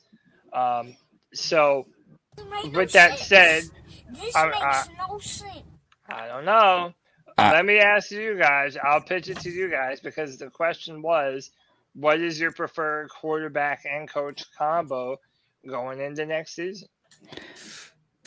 Th- this was a question that was asked at the end. You know, Tyler said it when he called. He asked at the end of Sunday's show, and I'd mentioned after the show that'd be a great topic for today. So I I've been thinking about this one, and I actually went back and looked at some tape because I don't know much about quarterbacks in college. I know what I see and this and that, but I wanted to have some basis. So I kind of looked at some tape and started thinking about coaches, and I think I got one. Um, and it may sound kind of weird. Uh it may be a recency bias. It's the last video I watched, but I wouldn't mind seeing Kellen Moore coach that Hooker kid because I see a lot of Dak, Dak, Dak Prescott in that Hooker kid, and I seen what Kellen Moore's done with Dak Prescott, and I think that that he's an offensive minded head uh, off or offensive minded coach right now. I think he deserves a head coaching position, and I think that would be a really lethal combination. I like his name better than Ken Dorsey as a head coach. I, I even thought about Byron Leftwich in there too, as well as uh, you know, think about former quarterbacks are always good coaches. I feel Right. or can be always be good offensive coaches. So CK, what say you? You know, I'm starting to warm up to. I mean, again, the. Um, eh, eh, all right, we're gonna go with preferred. Um, it would be Ken Dorsey and CJ Stroud. Okay. I also think it's such a crazy thing with that Dane Brugler. I hate this crap. Do you remember how much we were talking about quarterbacks in this last draft? And they told us that it was the weakest class. I never bought into it. Well, you kind of should at this point, given the fact that Malik You Willis mean last year or this year? this past year was the weakest. They they told everybody, wait, wait, next year's gonna be great. Don't worry, Kenny Pickett's just okay. Malik Willis is too much of a project. Matt Corral, you know, whatever. Here, they might have been right about Malik Willis at this point. I mean, to be honest, is that like He hasn't looked fantastic as a quarterback. I'm not saying he he's hasn't been bad or anything. He threw a couple he's only thrown dimes the other five. day. t- he only Yeah, completed five been- passes, bro. and, and a couple of the incomplete ones were dimes. Like, Cam By Newton way, completed a a- lot more than that in his first game. By Let's the way, it it's way. his it's his rookie season. He wasn't supposed to be Fine. starting, and no matter who's starting, that offense runs through Derrick Henry. And, Yeah, and like Greg says, he did make some really good throws. But it Dude. tells us that hits a, he is a project that he's not a. Eh, yeah, exactly. Kenny Pickett is actually playing full games out there. uh, not well. No, doesn't mean no, but he's he's completed that more than he's he ready. had five completions, bro. He's had like ten completions in two weeks. He also doesn't have Derrick Henry. Right. I don't care, man. Like, uh, uh But that- it doesn't Patrick Mahomes threw it difference between them as 68 times on the other side. I'm just saying this. I don't need him to go out there and complete 20 for 30 to make me feel better. But I wouldn't mind 12 of 24. I'm saying five is a low number. Low number. But my point being is this they told us last year in this past draft when it was Malik, Corral, and Pickett. Those are the three numbers, and people shuffled them and with three numbers, the three top prospects, and people shuffled them in whatever order they wanted, in whatever dra- whatever round they wanted. I don't care if you thought they were first round, a third round, a seventh round. I don't care. Those are the three names, right? Uh, and if I'm missing anybody, maybe the dude from uh, that the Falcons got, who's not playing at all. Desmond Ridder. Yeah, uh, Ma- Zappe actually turns out to be the number one of the class. to Yeah. be honest, which But is the one guy that I kind of to liked. I kind of like this dude. But my point being is this: is to, oh, this class sucks next year, next year, next, Right. and now Always this year doesn't that great? Fuck y'all assholes for telling us that.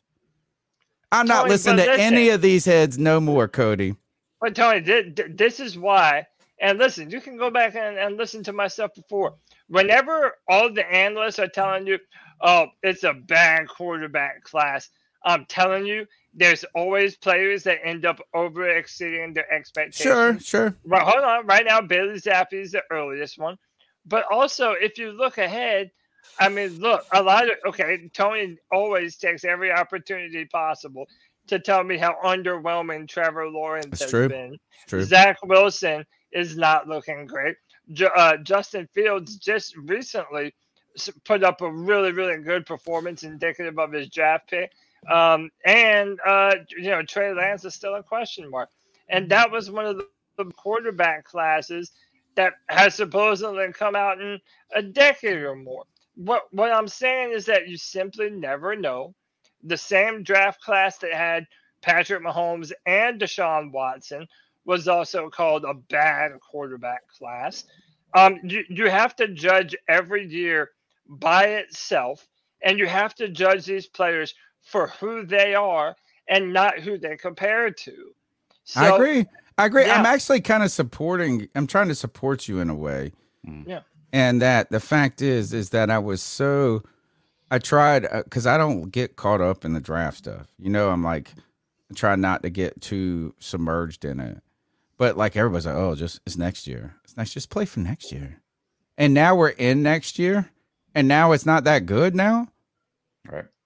That's irritating to me. So my answer to Tyler, are you ready for it? Let's hear it. I've said it before. Lamar Jackson Ooh. and Greg Roman, baby. Mm-hmm. Let's go. I'll trade my whole draft right now. Oh, wait. Cody Lashley was ready to trade an entire draft for Trevor Lawrence. I'm ready to do this. I'll trade the damn draft right now for Lamar Jackson and Greg Ro- bring his offensive coordinator. And I tell you this, Lamar Jackson, Cody, you ain't gonna like this, but I believe it. Greater than molester man. He's a better player and a better person. Lamar Jackson Then who? than molester man. Deshaun Watson. Oh, oh. Man. Uh, molester man. yeah. I, I can, uh, as of late, yeah, I, I can definitely as of late. Uh, Did you see he plays on a cheat code, bro? He, yeah, he's he's. I, I, listen, it's some guys you're just looking at and you're thinking. I mean, and Lamar is kind of that guy as well that wasn't drafted highly, Right. But is like Nobody believed in him. surely like a, a great quarterback. Like it's it's Mhm. undeniable at this point in time. Um, I'm I'm honestly concerned for the Baltimore Ravens at this point in time that they that they didn't sign him this offseason. And, now he's going to cost a dude, bazillion dollars. Not even just that. Like the dude is going to feel like he hasn't been believed in. And know. like, do you think he's going to want to? I mean, I almost wonder if he wants to. They traded away all his weapons, like with with uh, Hollywood Brown, and uh, he wasn't happy about that, notably.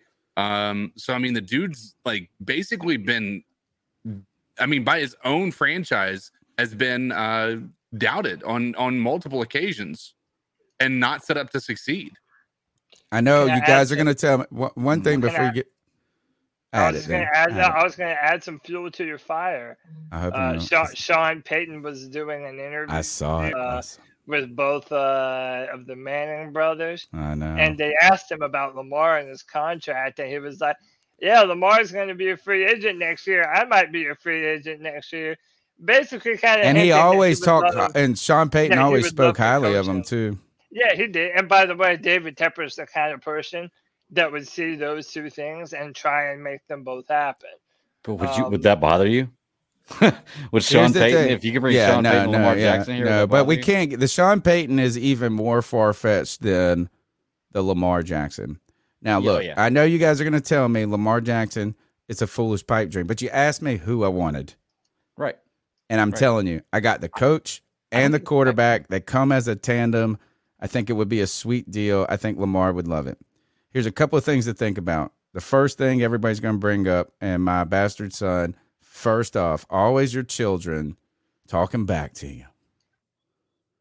They would tag him. And you're right. They are going to tag him. But here's the thing with Lamar. He bet on himself this year. He and what it's bet gonna pay off, dude. L- He Lamar bet also doesn't sign everything. that tag, does he? Like you're not required to sign the tag. He's not.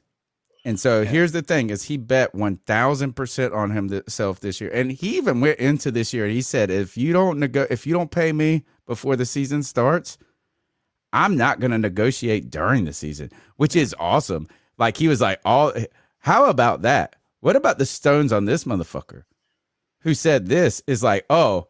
You want to play hardball? Well, the price just doubled, homie. Yeah, That's what he's went to the saying. And oh my gosh, so here is the thing is that you're right.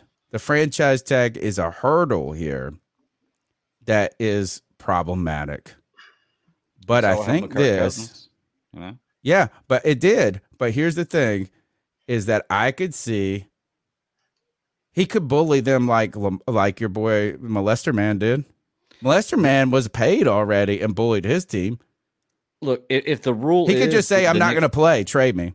Yeah, yeah. If the rule is the next guy up gets paid the most, there's absolutely no way that Lamar Jackson's not the highest paid. That- Or at least not not saying going into next season's the highest paid. He's better than point, Desha- at signing, he should be the highest paid quarterback in the NFL.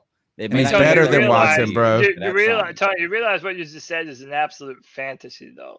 Why? If if Lamar if they tag Lamar Jackson, do you know the amount of money that he will get fined for every day that he does not show up? No, he won't be fined. He actually would just not play. He's not. What He just he wouldn't wouldn't sign the tag. He's not fined. You don't. Yeah, if you don't if sign he- the tag, he's he doesn't sign the actually. tag. Cody's But saying if, if you are- the tag. No, if you are under contract, uh, But so you're if- not. If, if they uh, if they put okay, but if they put the tag on you and then it You don't doesn't sign it. You're not under contract You're not anymore. under contract. You're not Yeah. fined. You're not fined at all. You're just passing up on forty million guaranteed. Yeah, I mean, the, the tag really is just to help out the just- franchise. That, that's Dude, all the Deshaun tag is Watson to did help it. out the franchise. Deshaun but Watson you- did it and got a Yeah, fucking raise. gonna, uh, uh, yeah, but his was under all this legal stuff, though. No, What he did it that before is- that even happened, dude. He what, sat out. What player that is able and willing to play football has chosen? Le'Veon and Bell. We're gonna- Le'Veon but I- Bell no, and but- Deshaun Watson. And no, you're no, you're not remembering it correctly. Deshaun Watson did not sit out one season just because he didn't want to play for the Texans. That's Texans. actually Yeah, he true. You're did. not remembering it months- correctly. dude. Uh, it was like a couple months, 2020, or like right after 2020, that all the news started to come out about him. But He he had already requested a trade by that And he point, sat out. He was said already wasn't sitting gonna out. play until. And he You're was not already sitting out. remembering correctly, Right, but they were going to trade him. No, There they was never weren't. going to be a scenario but he was. No, they Yes, weren't. It is. No, Yes, they were not. dude. But hold on, Well, I, I'm. I'm, I'm not played in- understanding your question here. Dude, Like, You're wrong. Played, You're wrong. He wrong. played football in 2019, and then the accusations came out against him in early 2020. After he already sat, started sitting out, bro. Yeah, after he told them he's not playing anymore, he wants to be traded. Yeah. Like, and he's they were already going, and then no, and then they were going. no, they said we're him. not trading you, and you're going to take the fine. And he started That's taking the fines. true. And You're and misremembering, dude. And you, Cody, you got to keep in mind, he basically sat out because the, he was not suspended. He made the decision not to play. Like that was his decision. yeah, he actually was never suspended. You're right. So not only Well, the do the legal never gonna let him accusations do not matter, he was not put on the commissioner's non-exempt list. He was not suspended by the team. He chose to sit out. Cody, you're wrong. And There's here, so you want to know the names? I'll tell you another name: And the Houston Le'Veon Bell. Texans were never Le'Veon Bell. Deshaun Watson one time. They were not going to play Yeah. Deshaun Watson. What? Le'Veon Bell's a running back, dude, and look how that turned out for him. He made the It money. Disaster. No, he made the money, bro. Hey, He Kirk made the money. he went Kirk to the Cousins Jets made him- Cody, flamed out. Doesn't matter. He made the Cody, money. You went to the the- Jets Kirk and then Cousins. flamed out in two minutes. We have a Jets fan in the chat room. We're right talking now. about the money part, bro. But Cody, how Well, many and- franchises have refused to pay their their quarterback? Well, how about the what? was formerly the Redskins? Yeah, Yeah, Cousins. Yeah, what I'm saying. but you're trying to tell me and that what. Cousins and Lamar Jackson are in the same conversation, homie. But look, All right, here's one other thing. All right, here, look, look, look, look. Let me stop this argument because you're wrong on this. You're wrong on the Deshaun part. You're misremembering the timeline. Number one. Number two, you're not counting in the fact that he was not suspended. He willingly sat out. But here's the thing right here that we're talking about. Not only did Lamar watch all that happen and Deshaun get a fucking raise, this is what Lamar wants fully guaranteed. And do you know why the owners are so upset that the Browns gave Deshaun, Ja- uh, Deshaun Watson the fully guaranteed? It's not because it sets a precedent for fully guaranteed contracts. they have to put that money in escrow. Yes. And they have that you have to have 240 million dollars Mhm. that you set aside and you can't touch it. And while these people are billionaires, I'm telling you, putting 200 they're not look, most rich people aren't super liquid. And we have the one owner this is that's why the owners got pissed because they know that every time that someone signs a hundred million guaranteed, that the actual owner has to put that money in a pot. And the reason the NFL has that is because one time an owner is going to guarantee some money and they're not going to be able to pay it. And then the rest of the ownership group is going to have to foot the bill or else it's going to bring an entire stain on the NFL. Mm-hmm. We have one of the few owners that can put $300 million off to the side and it not affect his bottom line. Good point. Yeah. That's why I'm saying is that I think that's part of the reason the Ravens haven't given him the deal is because partially they can't afford it. And I'm not entirely certain on that, but I have heard Brady Quinn talk about Joe Burrow and the Bengals being problematic here is that the owner just simply doesn't have the money to put $200 million off to the side and not touch it. So that Well- gives us that's the and I know it's a pipe dream. I understand. But that's what I want. And I'm telling you, if you saw that throw that that mug made last night, You'd pay it. You'd pay that money. that fumble, the fumble throw, did you see the one where he fumbled the ball, he picks it up, he runs to the sidelines and basically threw a pass that was farther than PJ Walker's on the fucking money. The problem was the guy didn't catch it. Can can you tag and then trade a player? Yes. Hmm. Okay. So, So- those so are ju- all ju- things there. It's like what, and I want you to go, Cody. Well, we're not going to go. We'll save this for another discussion because I don't want to go down too far the rabbit hole. But if you were willing to give an entire draft class up for Trevor Lawrence, what would you be willing to give up for Lamar? All right. Next you mean part here is terms of is what? now who do you want to be your coaching quarterback? And then let's go to the player coach that we want because we need to keep this show moving. We had such a great pace. Wait, Man, wait, we were pick one. What do you kicking want me- ass. wait, What do you want? What do you want me to answer? Coaching quarterback next year. The original question from Tyler and Spruce Spruce Springs, right? Yeah. Uh, I'm not sure where he's from. Answer that question because I took you guys on the Lamar hunt. That's me though, and I really want it. I Right. want Lamar Jackson and Greg Roman. That's my answer. So I take that. Yeah. You and a bunch of other people. A lot of people want that. No, no Uh, one else has ever said it but me. Oh, give me a break. Twitter's already. You're right. You're the only Lamar- person in No, the world. I was every, puts that every combination time. together. now that's bullshit. Every time Lamar does it, maybe on this podcast, on this, pan- but on this every, panel, every yeah. time also Lamar panel. does anything on And Greg Twitter Roman. or Instagram, everybody's freaking out over Lamar being a Panther. And I get it, man. The dude's exceptional. No Um, one's doing this. I said I this a couple of weeks ago. I feel like I'm on the edge. I don't make a lot of good points like you do, Cody. Well, actually, I make a lot of good points, but I don't make these like edgy, you know what I'm saying, like controversial ones. This is my take, man. edge Now- I now, own this Lamar Jackson, Greg Roman combo, just like you Fine. own the Bill O'Brien. Dude, have it, dude. You have you own that combo, It but I do deserves- remember bringing up Lamar Jackson a few weeks ago because Sean from the Vintage Sofa Bar actually put that but a little bug in my ear, and I thought about that. And I remember bringing it because of that. But yeah, Go never back to the tape. Roman I brought it up a couple Yeah. weeks two ago. And like, look, Yeah. look, Cody's just mad because his Mr. Wait Molester minute, man. How about this? You want to move the show along, and I haven't even gotten to answer the question for 20 minutes ago. How about this? My quarterback coach combo. You're, you're dead wrong on Dorsey, man. You're just looking at Josh Allen and going, oh, well, it's Josh Allen, and therefore that's why that offense works so well. Listen, if you want to, on the young, upcoming offensive minds in the NFL, that's who Dorsey is. They come up, fan, come up with fantastic concepts. He's good with getting receivers open, and he has that Carolina history before. More importantly, Tony, other than just saying the talent that Buffalo has, you can't really name a reason for why Ken Wrong. Dorsey shouldn't be False. the guy. False. It has nothing to do with O's it. False. False. Let me finish my statement. That's false. You just told you just made an it- accusation and I can say false. Oh, what? oh, Okay, what? What, what- what does it do from an Need a X's and. O's standpoint that says that he's not one of the better offensive minds in the NFL? You ready?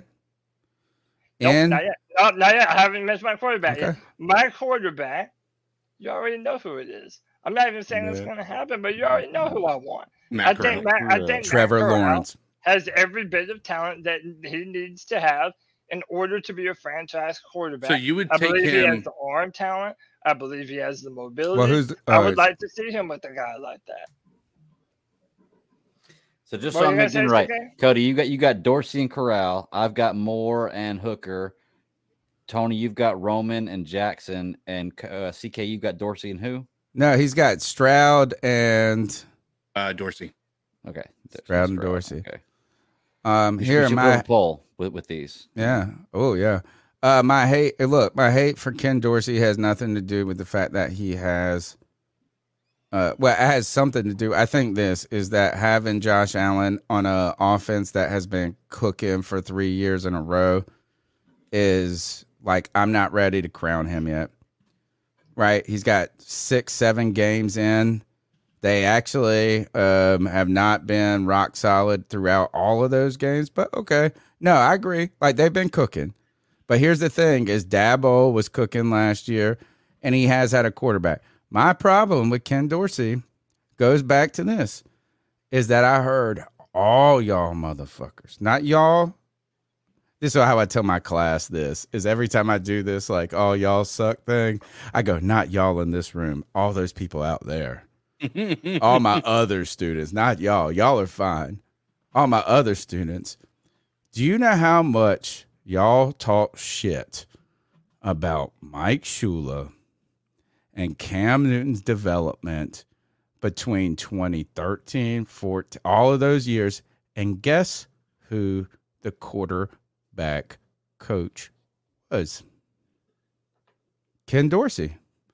And I would argue this if he is the guru, the awesome that you told me, I almost would expect Cam to have been better. And so that is my reason. No, it's like, look, and that, no, it's look, Cam's mechanics, his footwork, all of this, all the things that people told us they were working on. And then, and then the Cam haters told us they didn't get better. Well, Ken Dorsey was a quarterback coach then. That's it. Yeah, but That's okay, but now now I'm about to sound like Greg.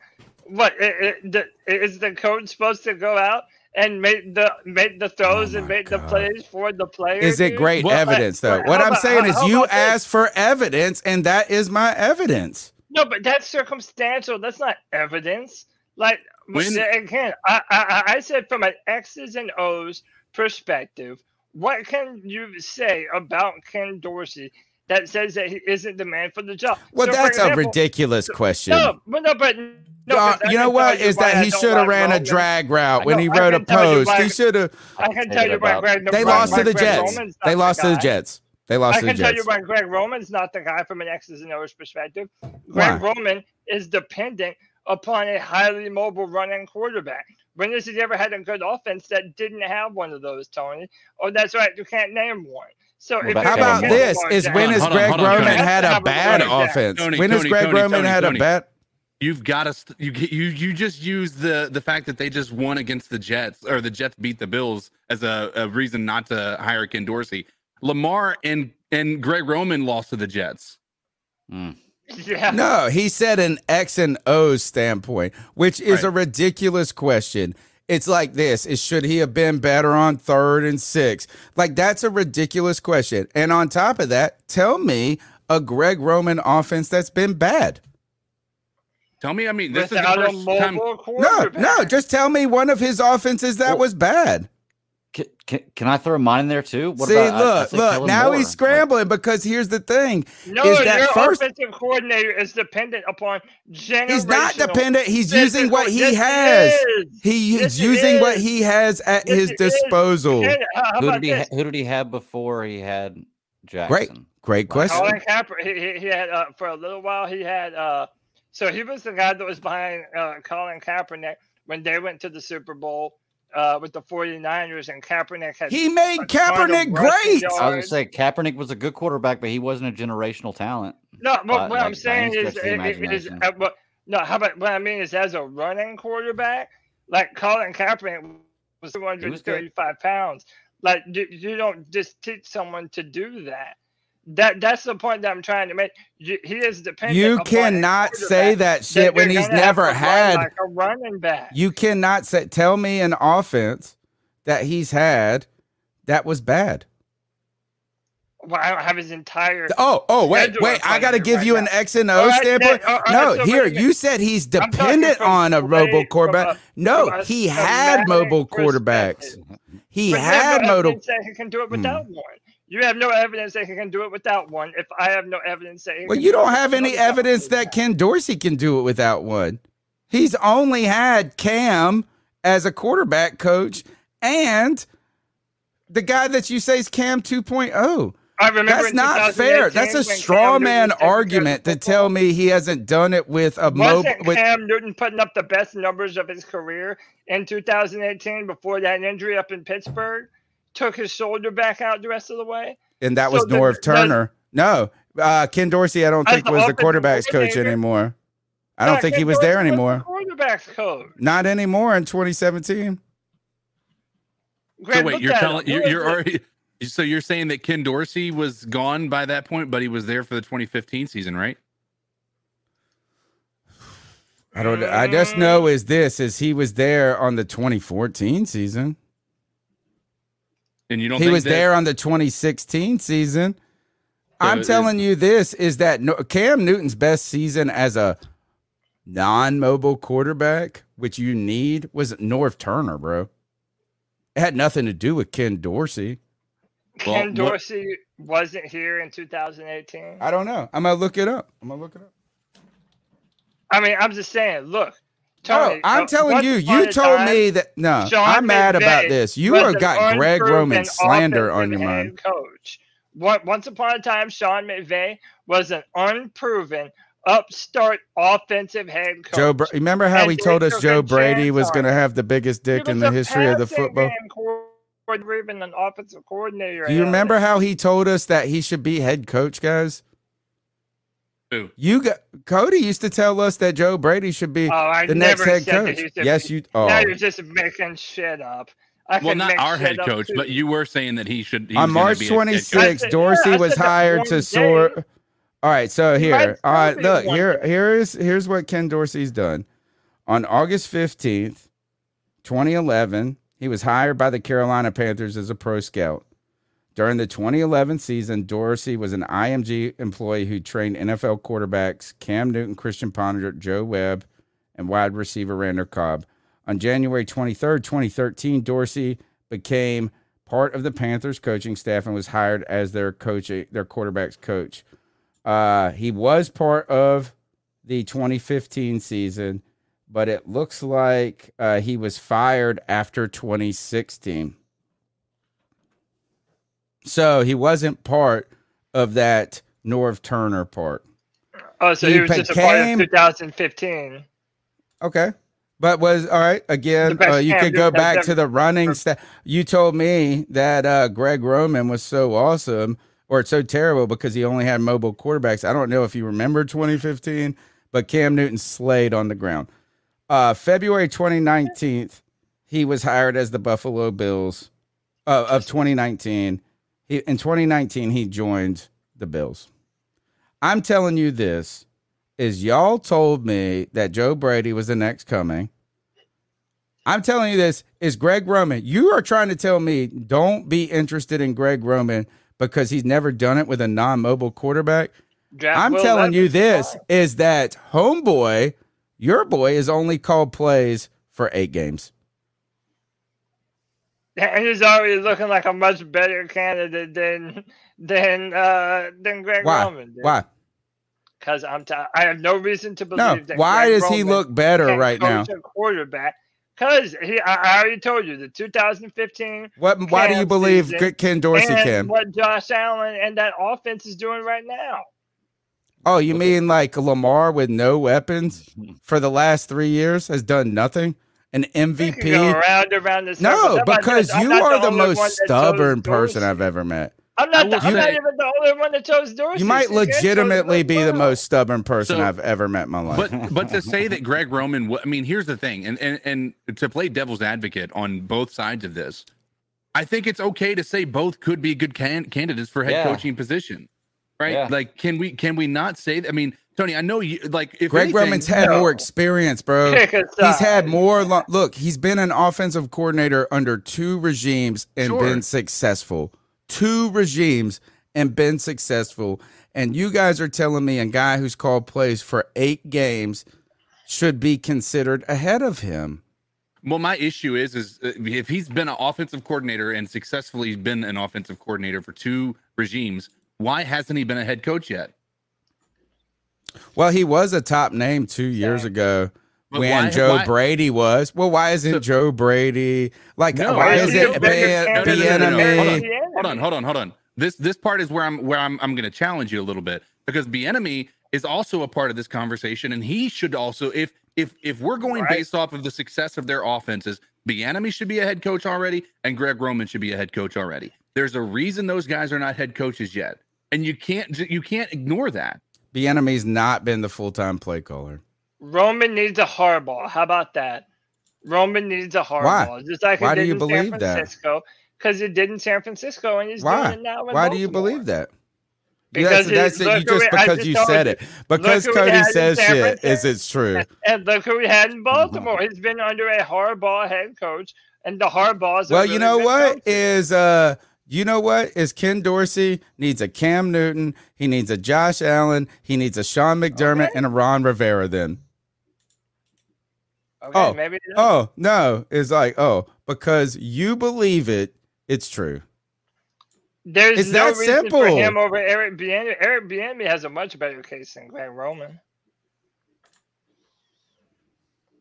Much better, much, much, much better, to, to be- man. to Cody's point, the successes of the uh the Andy Reid coaching tree are far more evident than the co- Harbaughs.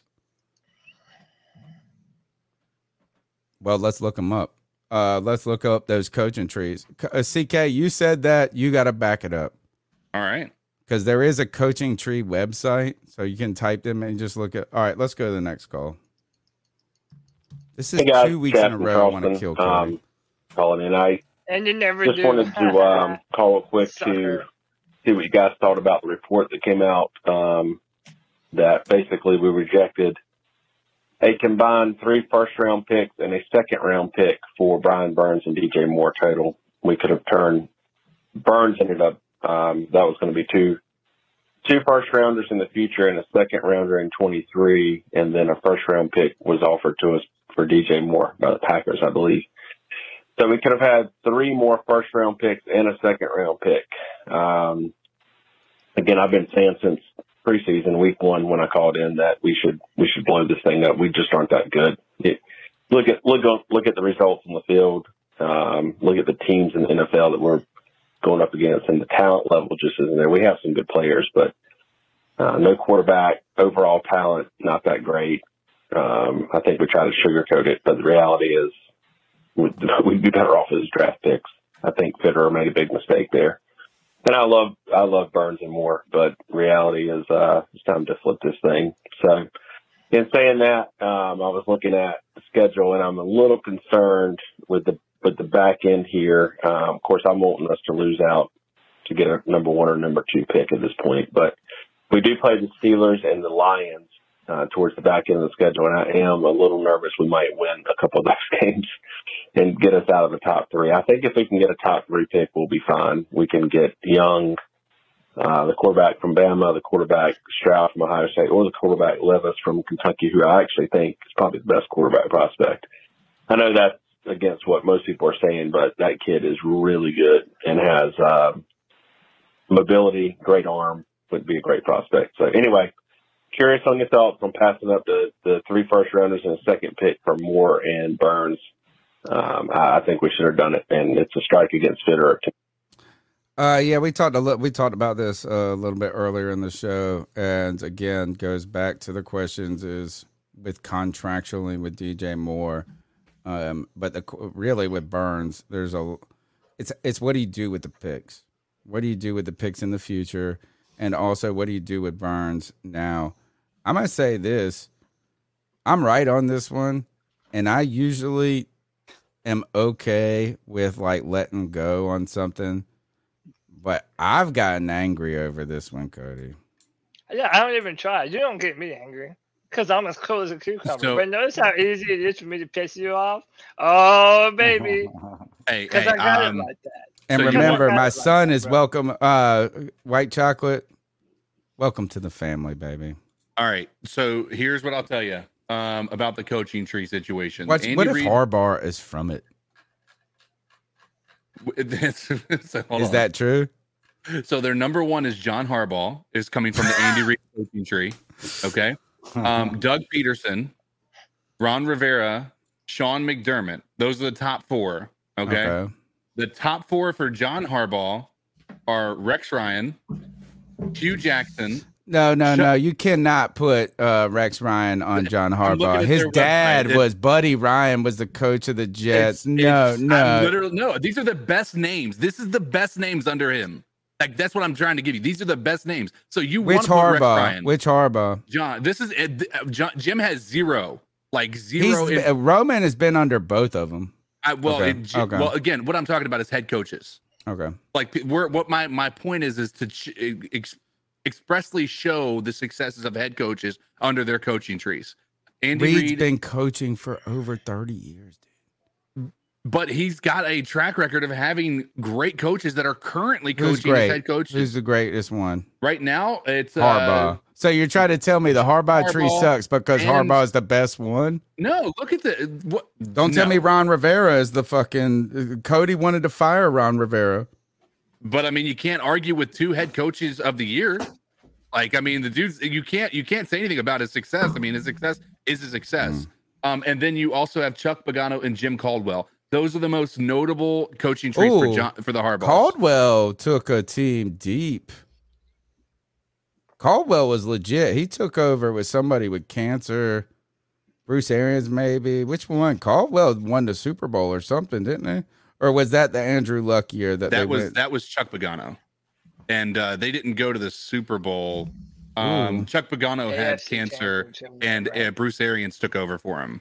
Yeah. Okay. Yeah, I remember that. I don't. You know Um, what is? I don't find this argument as compelling when you're using Harbaugh against the Harbaugh tree.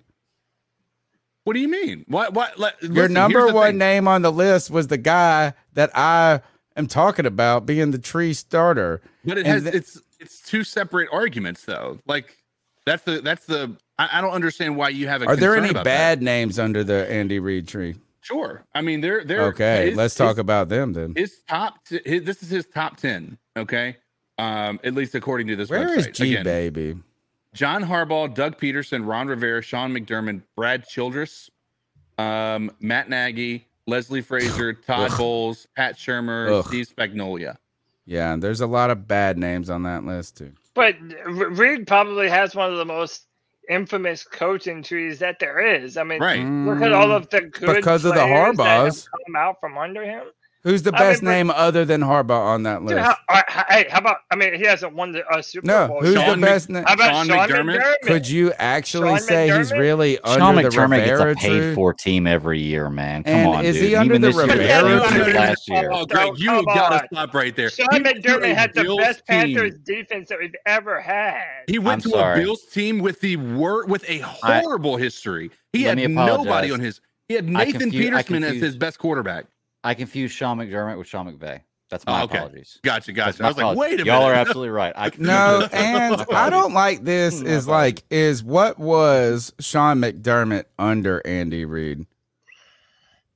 Like I if he's a ball uh, boy, he's really his tree. You're starting the tree too early. Then But even still, you McDermott was a somewhere. defensive when he had his first major job. It's under Rivera. Okay, but then what happens is people bring you along, right? Right. Just like what's happening. You hate Dorsey. Ron He was Rivera. a quarterback coach.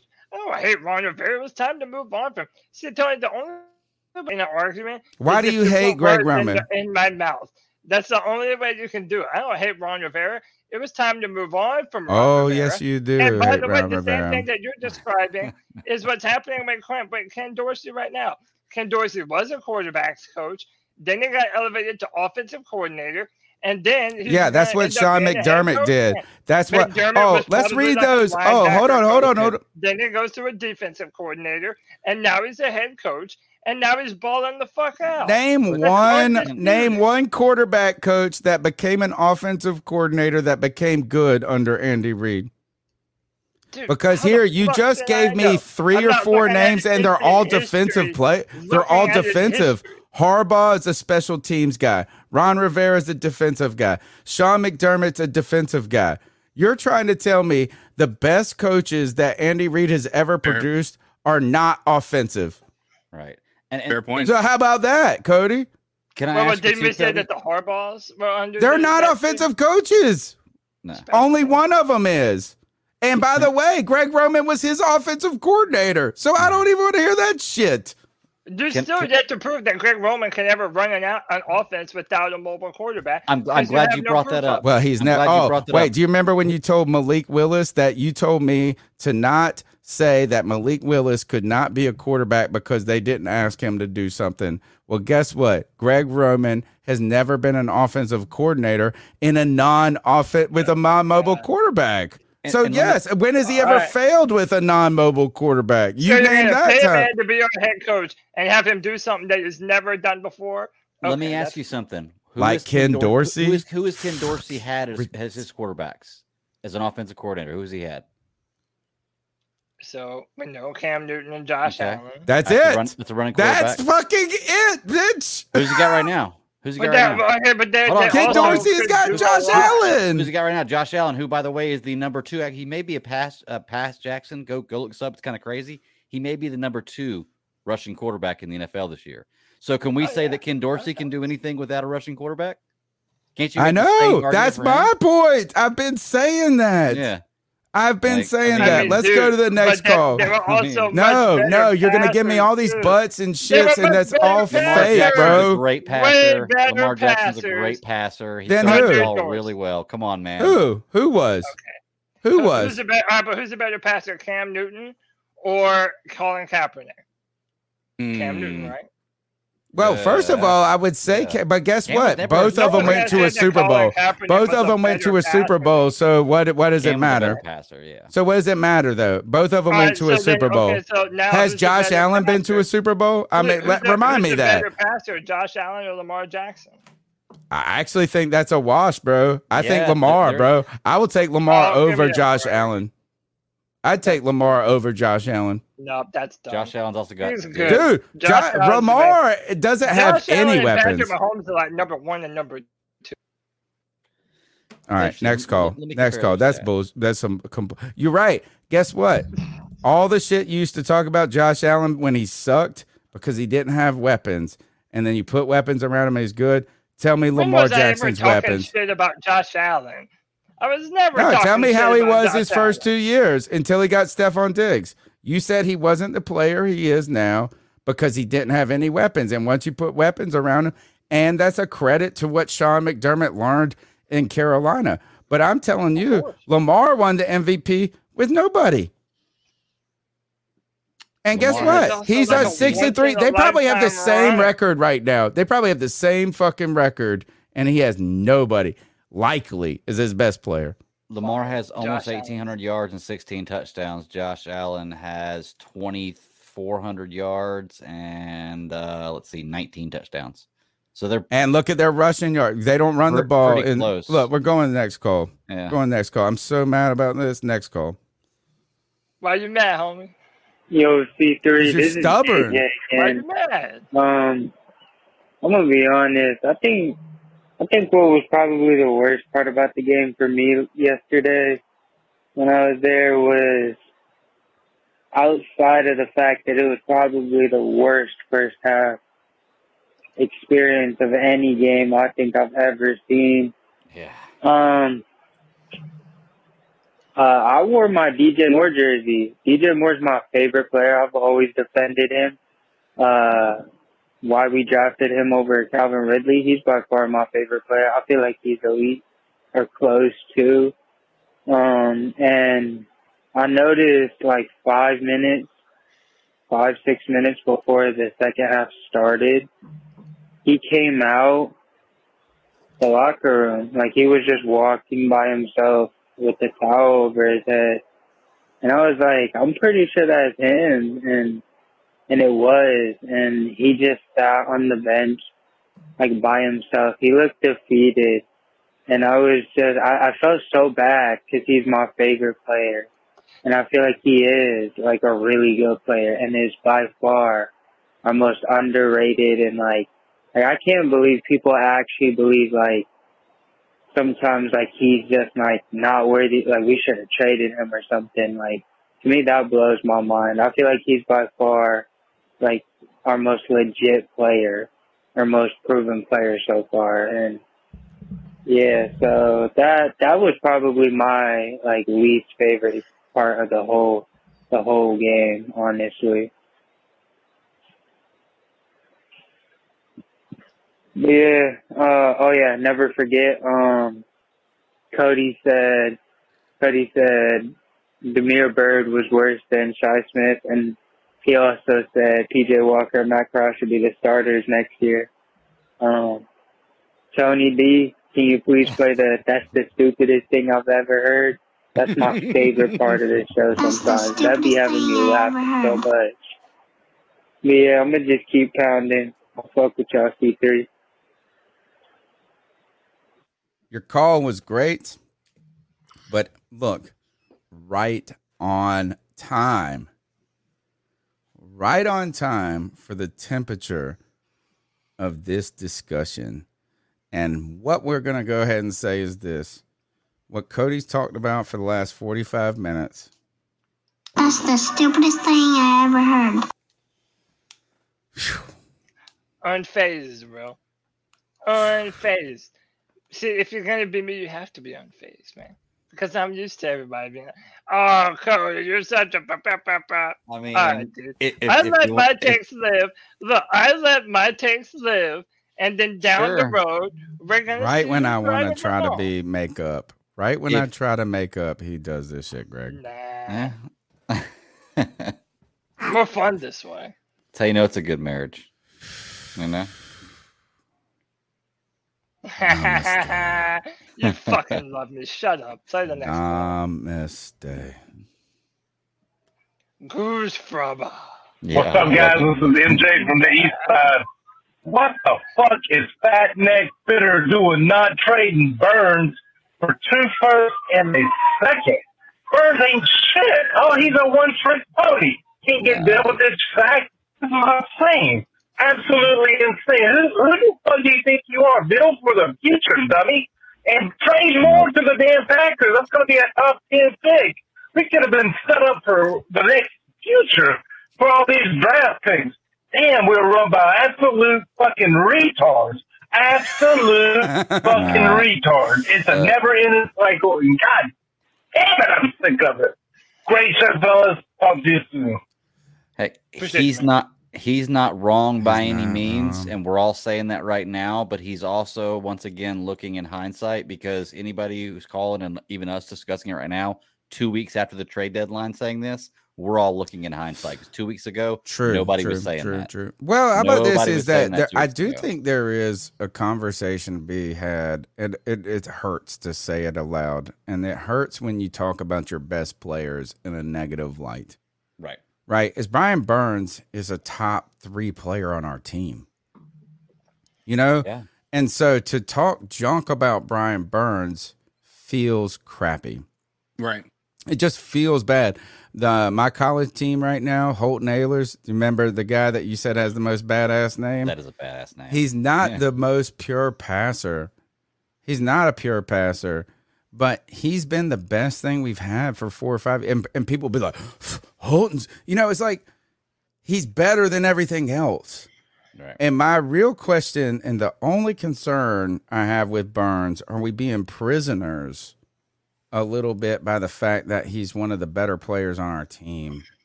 And I don't know is I don't know is like is Burns a guy that you can build around or is he a guy that you add to the puzzle? Mm. And it's just it's hard, it's a hard conversation to have. Sure. Right. Well, the, the question is once again, like we said, we and we've gone over this before, like what the uh what the what what it would have been if we're getting a late first round. It's basically a second. If we're getting a first round next year, it doesn't help us right now. So does losing Brian Burns next year help us in the, in the long run? Because I mean, we don't know what these players are going to fruit. And I actually agree with him on the Green Bay DJ Moore trade. I've seen two or three different mock drafts that have DJ Moore being traded to Green Bay draft night for their pick. And right now, they're probably going to have a top 10 pick. And and I, I love DJ Moore, but man, two picks in the top 10. Dan Floyd says this. He's had a 10 sack season. He ain't overrated. I don't think he's had a 10 sack season, actually. He's gotten close. I don't think he has. Yeah. I think he's had nine and a half. I think he's Yeah. always touching the ceiling. I understand that it's just about how much you willing to pay Brian Burns. Yeah. And that half a sack thing is such bullshit. I hate that stat. If you can have a half a sack, then a quarterback should be able to have half an interception. If it's an interception off a tip pass or a drop pass, that should be a half a pick. Like it's bullshit, just a man. Question sack or you of is he uh is he gonna get top five money or not? And right now, people, every time I say this is like I said this to someone a couple. I said this actually at the beginning of the season because if you go and I'm not going to ask you to go back, but Cody, if you if we were looking back at the blackout slide, guess who the picture is of them the Panthers featuring the outfit? It's Brian Burns. Like they have made him in the wake of last year's debacle and a lot of questions on this team. They made him the face of this franchise more than anybody. You They put them. They here? put him on the information. They put him on the pamphlets. They put him on the promos. They put him out in front of the cameras. And I thought that was a signal we were trying to extend him. I said, well, we should do it now. Just like I said, we should extend Cam before it got too expensive. And we actually did that then. We were ahead of the curve before the market got. And someone told me, oh, Brian's don't Brian Burns don't want to sign right now because he wants these other guys to reset the market. I don't want to sign Brian Burns in a reset market. Hmm. I want to set him in a market that he's valued. I want to pay him what he's deserved. But I don't want to pay him like the reset market value just because the last guy got a lot.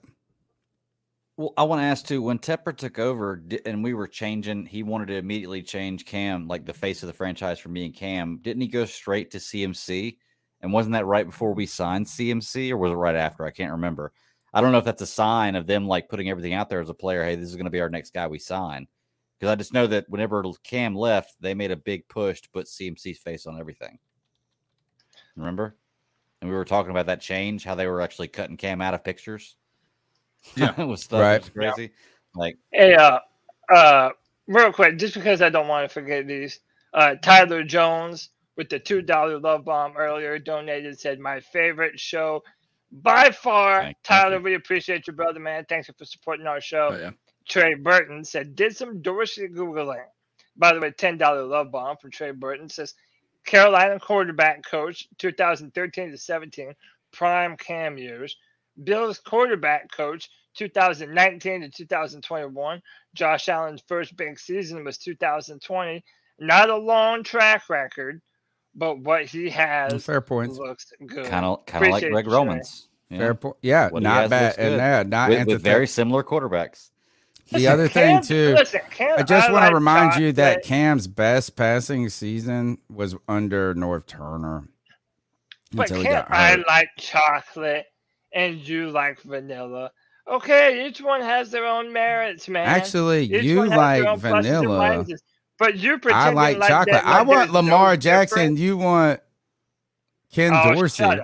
I'm talking about there is cases to be made for both of them, good cases, and there are some other cases where you're like, eh, I don't quite know yet. Point being, Ken Dorsey is just as good and relevant as a name as Greg Roman. We're gonna sign Kellen Moore anyways, so it doesn't matter. Just wait and see. We'll sign Kellen We'll have anyway. Bill O'Brien and we'll like. Ugh. I'm I'm I'm glad that nobody in here said that. Nobody said Bill O'Brien here. It's kinda- I hate the idea because I don't like him, but I do like the idea. Kind of like my idea is Lamar and Greg Roman. I think that the only appealing part is if you bring in a guy he's familiar with and they believe in it. You know what I'm saying? Like I do think there's some appeal to that. But Bill O'Brien, I have no I'd rather sign Frank. uh, Well, which we got to ask. We haven't even talked about the Saturday stuff. We got to work that in after this call. What's up, C3? Only two more calls. Anthony from this. Charlotte. Um, well, we got a quick turnaround this week at Atlanta. Uh, guys, I don't, I don't like being harsh. I wish I could just call in and be like, talk about stuff to be excited, but this team now just isn't the time. Um, but if there's any resemblance of hope, we got to win this week at home. Like we we we got to win this week at home, and it starts with coaching. It starts from Wilks to the quarterback to everything. If we want to win, if we want to have a chance at anything, and I have been one of the biggest Debbie Downers, but to shut me up, we need to win this week. And honestly, I wouldn't be mad if we did. But yeah, that's all I got to say. And there's not much else to talk about right now in Panthers country, but C3, you already know the vibes. Keep on pounding, baby. Good call, Dan. That is the sound of Appreciate hope. you, Anthony. Right there is what that is. The sound of hope. That's crazy. It's like the only So, uh, one. You want to bring up this uh, poll we got? Yeah. So I I'm put getting all of our, I put all of our head coach. Yeah, which is surprising. I thought I'd be in dead last. Close. I mean, you, we're, we're, we're, nah, we're pretty Ken close Dorsey. All the Panther fans love him because he has some connection to Carolina. So yeah, uh, but seven. So I put all of our coach quarterback combos in the chat. That poll's still open. If you would like to participate, 36 votes. Then I saw some other people that was like, I, I don't like any of them. But anyway, uh, right now the leader at 33% is CK's choice with Ken Dorsey and CJ Stroud. Next up at 30%, Tony's choice with Greg Roman and Lamar Jackson. Uh, and at third place is mine with Ken Dorsey and Matt Corral, and Greg at 16% with Kellen Moore and Hendon Hooker. The, I cabe- think the Kellen caboose Moore- is important, y'all. I'm telling y'all. Kellen Moore has done an excellent job. I think he has Uh, too. I, I I think. he mean, I get a head really am job. interested in him as a candidate. Not for, and I don't know if it's for us, but like he deserves to get talk, right? Like what they've done. Um, Mm-hmm. So, all right, let's go to the next. Uh, let's go to the next call. You guys, I want your Saturday takes after this. Hey guys, it's the growl that makes him howl, aka Joey the Blind Panther. And uh I have a question about, uh, or not a question. Y'all were asking, do, uh, you believe in the curse of the black uniforms and whatnot? And, well, I could go with the fact that I can't see them. I'm not going to do it because there is a curse that I actually do believe in, and um, it's the curse of the soft drink. You see, every time, you see, ever since we changed our official fan refreshment from Pepsi to Coke, we have not been good. We have been shitty ever since we went from Pepsi to Coke. Pepsi's born in the Carolinas. I don't baby. know if anyone's ever thought of that, but I guess you're thinking of it now. I've noticed that, and not that Coke is bad. Coke is tasty. I love Coke. I love Pepsi. Matter of fact, I'm in love with the Coco. Yeah. But, uh, first of all, the reason why I think, the reason I think of for the curse is that, you know, Coca-Cola is from Atlanta. It's their pride and joy. So why would we make their pride and joy our official fan refreshment? Money. Because it's because better you know than the way I mine. think about Atlanta, and I want you to about say this with me. Fuck Atlanta. Fuck, fuck Atlanta. So, uh, Fuck you, yeah. Keep I'm actually going to that game on Thursday night right after work. I don't have to work Friday because it's Veterans Day. Yeah, I got my job back. You know, so excited about that. Anyway, guys. Oh, I'm not yet. I'm just like so excited for that game. I just joined the Roaring Riot like two weeks ago. Me and my dad. So now we can go to the tailgate. We're gonna go to the tailgate, eat a bunch of Bojangles, eat, uh, drink a bunch of beer, cuss a bunch about Atlanta, then go watch about, then go watch the game, then drink more beer, then cuss more about Atlanta while we're at the game. It's gonna be so much fun. and I'm even wearing some black pants. I have my lucky shirt that I wore to the Tampa Bay game that I'm gonna wear, which is blue, and I have a teal Roaring Riot patch for it. But so excited, can't wait. I've never been to a primetime game. Anyway, guys, this time it's happening. Wow, wow, wow. Thank you for your call, Joey the Blind Panther. You might be the only person that joined the Roaring Riot mid-season this year. Think about that. Like they must be. You know what? They should celebrate Joey the Blind Panther more than. Yeah, than that needs to be a big part of their. uh I'm gonna email forward. Zach. I'm gonna. I should. I'm gonna message Zach and tell him about this. Um, the question I have for you guys, which this is how ridiculous this podcast is. We were making the best pace on topics. I wrote it in the private chat like three times before Mhm. ten o'clock. I'll tell you exactly what happened. Go ahead. We were pushing through these topics. Yeah, Tony it happened. We were pushing through these topics so methodically and quickly. But this is how ridiculous this longest running podcast, which is literally the longest podcast on in Panther Nation. What I thought was the lead story and lead question, central question on this show is not getting asked till 11:49 at night. And there's still two questions left. So And I'm that to figure out is- which one you want. Who is the Carolina? Uh, all right, so the Indianapolis Colts fired former Carolina Panther, the first starting quarterback for the Carolina Panthers ever, Frank Reich. They fired him, who's had a winning record as a coach. They fired him midseason, even though just two weeks ago they said they wouldn't fire him before the season was over. Jim Irsay has never fired a coach midseason before in the history of his whatever he's owned the team.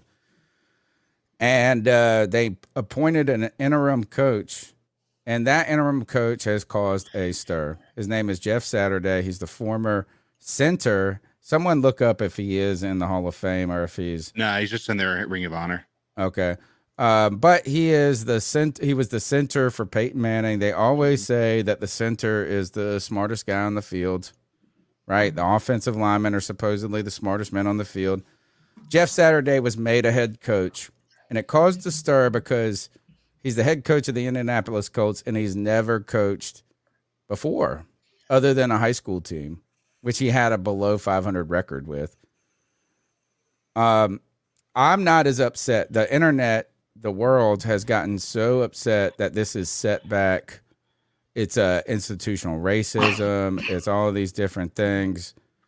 Jeff Saturday. Uh, if you guys want to comment on it, you you can come comment it, on it. But what I was interested in, what it made me think of, is who would we be happy with if we were to name a head coach who was a former player, kind of in the Jeff Saturday range. And I would say, do you think that the world would be upset if, if this Hmm. name was Peyton Manning instead of Saturday? No. Do you think they would have gone, oh my God, he hasn't Nope. done it? I sure think they would have been fine with Peyton Manning. I Mhm. think Can I- be- Yeah, I mean, can I can I say the the Please, outrage please. is absolutely asinine, right? I mean, here's the thing. I I think you can have a gripe with the Flores stuff and the Steve Wilks stuff. 100%. Sure. I'm on board with that. I think that they got an unfair treatment. I think that Steve Wilks is pro- in my opinion, Steve Wilks is probably the one that's more egregious that he only got one single year as a head coach um and he got fired. Um but this situation is a lot of people are saying like he passed up other qualified uh It's people. not He- true.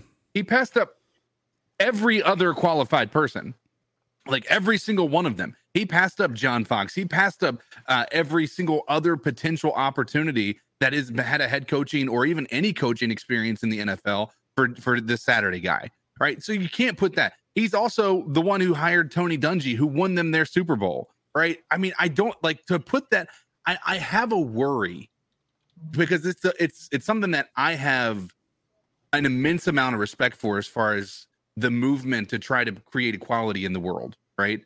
Um, but I feel like when you start to say that all, like even something like this, I feel like you dilute when there's a real issue.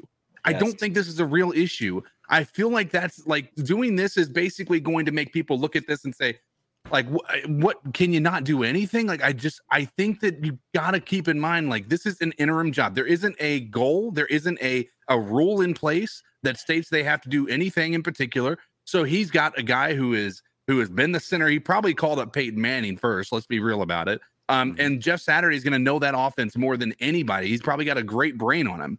So I just I have a hard time trying to connect those dots. You feel free, but I think it's fair to have an opinion that that counter contradicts that. I just I, I I'm, I'm my concern is mainly for this this movement that I tremendously respect because I really believe that there needs to be something done in society to to to uh to make equal you know to to bring equality into something or at least get as close to equality as we possibly can in our lifetime.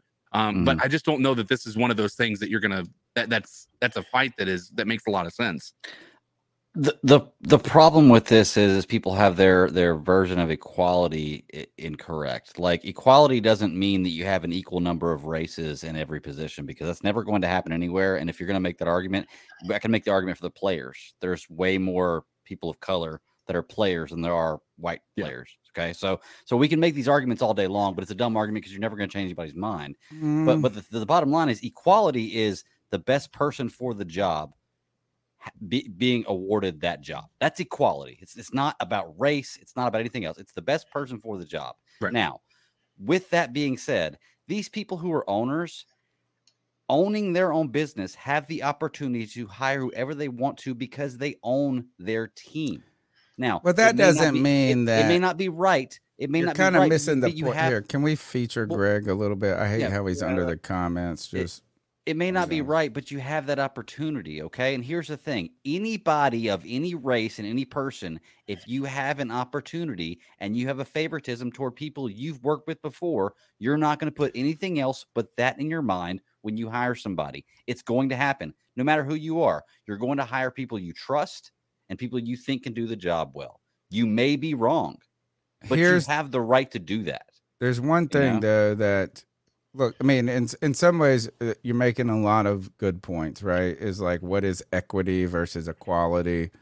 These questions. The other is that we also know rubbing elbows with people is very important. How you move up in life, and so like obviously this guy has a really good relationship with the owner, and that has something to do with it. He was also part of the to a fault. golden age of this, but like my bastard son brings up, is Reggie Wayne's on the staff. But I want to bring up a couple of points of this is that if you would put if you put Reggie Wayne in this position, ooh, this is another cool name. I just pulled up their staff. Reggie Wayne is his first year right now as a coach. Yeah. And he is a wide receiver coach. Uh, he here's might not have wanted that responsibility. Right. may- like I said, We there's so much him. stuff that we Yeah. don't know that Yeah. the, the, that's the reason I. th- It's dangerous to throw one- Irsay in this fire. Well, Like, Irsay is kind of ridiculous in his own Right. way, like a ridiculous billionaire. So we'll get onto that. But uh, there's another cool name on this staff who is black, who is a former Panther, Mike Mitchell, Mhm. who only played a year or two with us. But here's the point about this: is um, if you put, and this is my little bit of my concern with Steve Wilks being named interim, is that you put them in untenable situations Right. and it actually makes them look like they're not competent at their jobs when they're in impossible situations. So, the one thing though that people are upset about, and ultimately, Greg, and this is where kind of there's a nuance that I think your discussion kind of overlooked a little bit, and that is that the idea is that people like if say uh, Reggie Wayne, or even say this guy who I don't know who he is, is his name is on the staff. He's the assistant. Hold on, hold on. I saw a guy who had a lot of experience who's black. 29 uh Richard Howe. Well, he's a strength and conditioning. Count. Defensive back, defensive back coach Ron Milus has 32 years experience as Hey, coaching. it let's- says, but my point is this: is that the point, people that are ups, people that do believe that this is a is emblematic of institutional racism say this: it's not the fact that we don't understand that these relationships and rubbing el- elbows matter. It's the idea is that black people or minorities have to prove more before they get the Sure. opportunity. And then this guy hasn't proved anything and he gets ushered in. Ultimately, I think there would be, I just think this is like, I wouldn't, if he works out, that would be the most ridiculous part of this. Yeah. So here's like if it here's the- actually works. And I will Here- say this one last point before I give you the mic is this is there's one reason there's one guy who has head coaching experience on this staff, who has had offensive play calling experience on this staff, and who is a minority. And his name is Scotty Montgomery. And he should not get the job. He's the worst fucking coach in the history of the world. He destroyed my alma mater's program at East Carolina. He fucking sucks.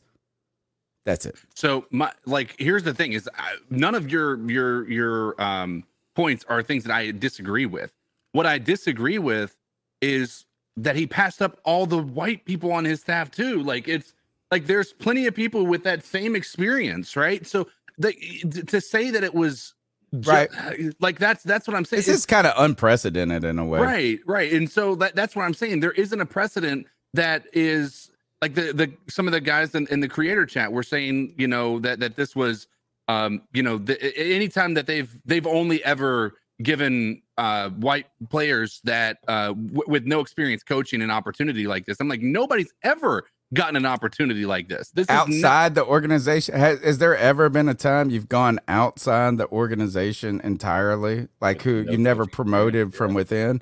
I mean, people were trying to tell us earlier that Wilks is going to bring in some good dudes. No, Right. he's just going to move people around inside. And by the way, to add to this conversation, their GM Chris Ballard is pretty much that what they've done over the past few years and the quarterback contracts that they've given out. This organization is not necessarily known for making really smart decisions. So I don't Not think. lately, uh.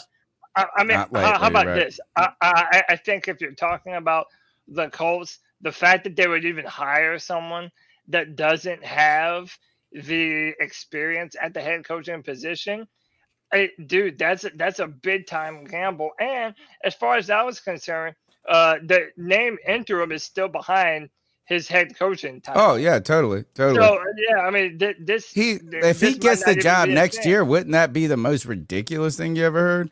In a way, imagine him doing what it took to actually earn the job. That would be incredible. The other thing is this: isn't there some irony in the fact that Jim Irsay is kind of leading the charge against Dan Snyder? And then he goes and does Yeah. like basically this was a almost I feel like a PR. I don't know. It's kind of like, but here let's turn it to the Carolina Panthers. Let's do it. Yeah. Who is the player? I got one that you would name as the head coach that's not named Luke Kuechly. And look, we're gonna move. I'm gonna move Greg to my. sp- I oh, got you. I got you. I got you. Thank you. Oh. I got one. I did and something wrong, bro. I changed something, maybe. Who you got, mine Greg? Is, mine is totally, totally fandom, but I don't care. I think this guy'd be great. I've been watching him his whole career. He's been one of my favorite athletes my entire life. Uh, bring back Julius Peppers and let him head coach his team for a year. Let's see what happens. That's my Okay. player coach. Totally would fit the mold of not uh inexperienced from the coaching perspective. Mm-hmm. Maybe a little too passive for my taste. I don't know. All right. Uh CK, you got a name for us? I got a good um, one. You got Mine's just gonna go Steve Smith. I mean, Steve Smith is just like we just punch every player in the face who didn't dude. Like it he's right. got that. He's got that energy. To like it's like I don't know, man. It, it, if you're talking about a, uh, having a leader out there, I mean, I think that Steve Smith is an undeniable leader of an uh, of uh, of any football team, and he's not going to be afraid to tell you his opinion on how you're doing. All right. Uh Cody? I mean, I'm probably gonna have to say G Reg, my man Greg Olsen. I knew you were gonna Uh, say that.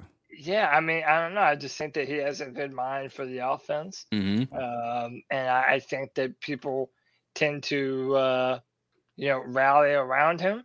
You know, there's another name I was going to say too, and it's kind of, uh, it's uh, maybe a little further out there, but I would even like a guy like Ryan Kalil to come back. He's former, too quacky. He's too much of a jokester. I mean, hey man, to have someone that the locker room relates to, Mhm. that's a, you know that's a, that's a big deal. That goes a long way. Um, you know, I was trying to think of some of those names. One name, and this is not my pick. And I was like kind of looking around like Panther faithful or like old hats. Brad Hoover actually is an intern started eh, I, which is how bizarre is this? The Panthers put out a video about Brad Hoover being an intern 15 hours ago or yesterday. Like right when I was googling him, like what has he been doing this and that. But the answer is, Cody, move us um, take that comment down. The answer is on the screen. That fly guy in the sunglasses right there, Mike Minter. Mm. He is the coach of the Campbell Campbells, right? Campbell Camels right now, head coach. Incredible defensive back. He's basically like Steve Wilks, except for oh, here's one cool thing. Uh, after the NFL, when he retired, Mike Minter declared in 2009 he was decla- he was considering running for the United States House of Representatives as a Republican against incumbent Larry Kissell.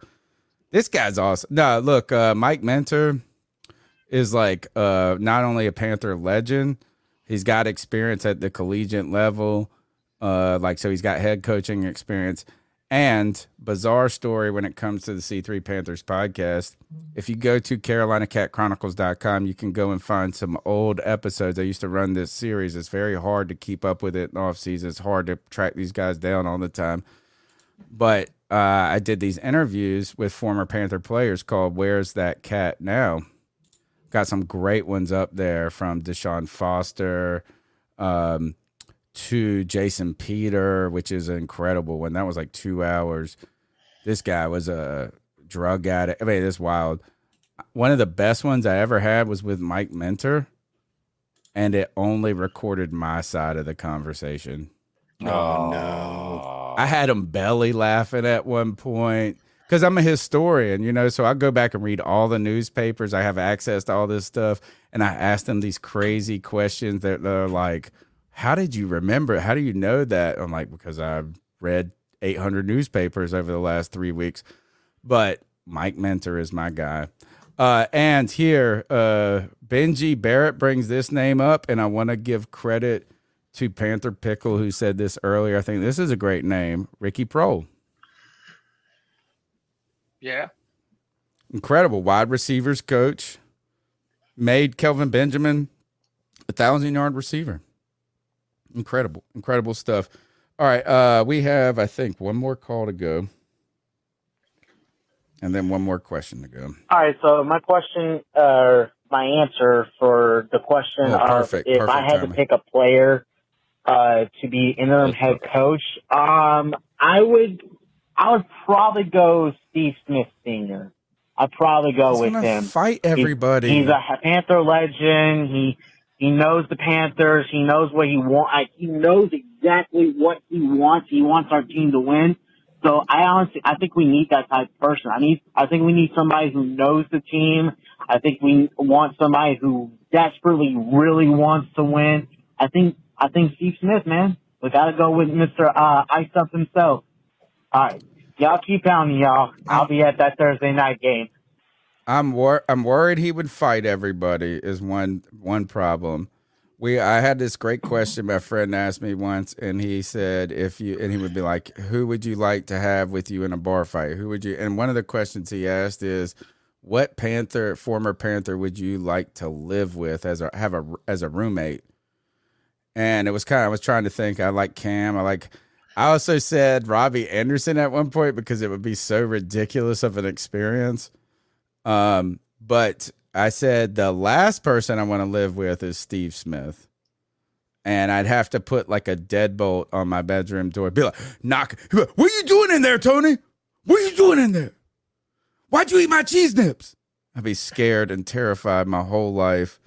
Um, I think that, and I'm going to tell you, white chocolate espresso Peanut I played like one year with us. That don't count. Um, and oh, someone brought up Jake Delhomme. We can't have Jake Delhomme being the head coach. Nobody will be able to understand him. They can barely understand his Cajun access accent accent in the uh, huddle. How are they going to Favorite respond? thing about Jake Delhomme is his accent. All right. Um. Okay. What is the net? We got one more topic. I hope, and then we're done. We got ice up picks, and then we get out of here.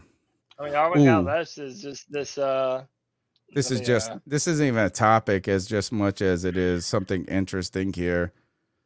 Um, the Panthers. Uh, everybody beats us down and then goes and loses because they also suck. Right?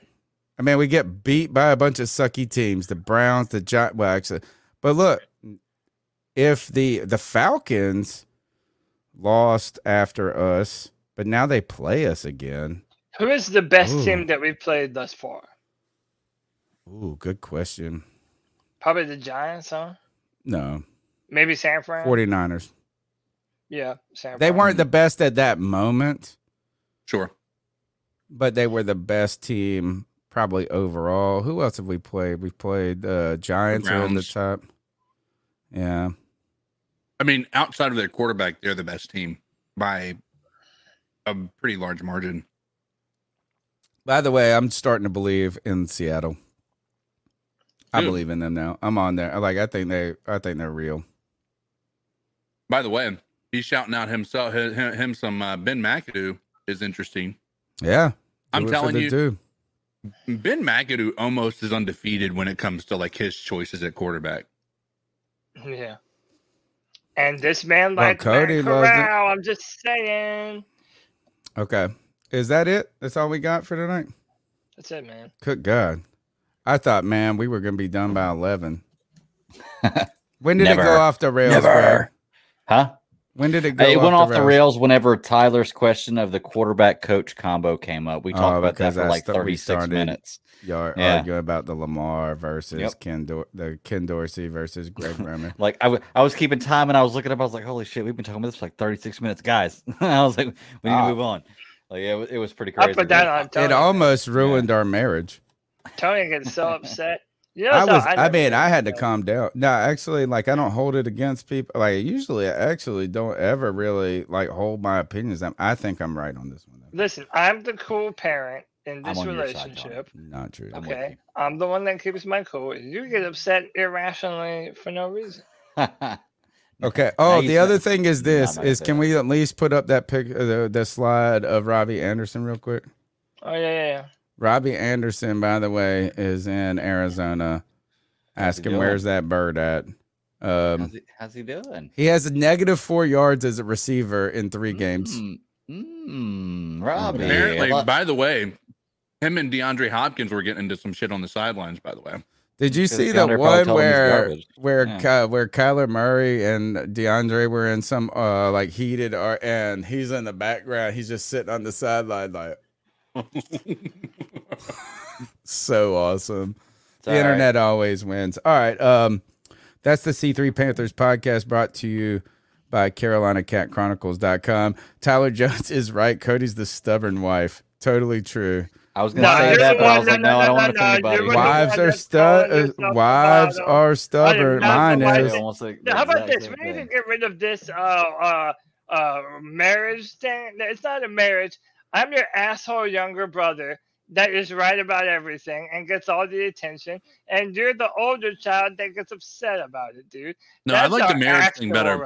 I like the Yeah. ma- marriage thing better. better I'm not the wife. because the wife is always right, right? If you're still listening right now, I want to thank you personally.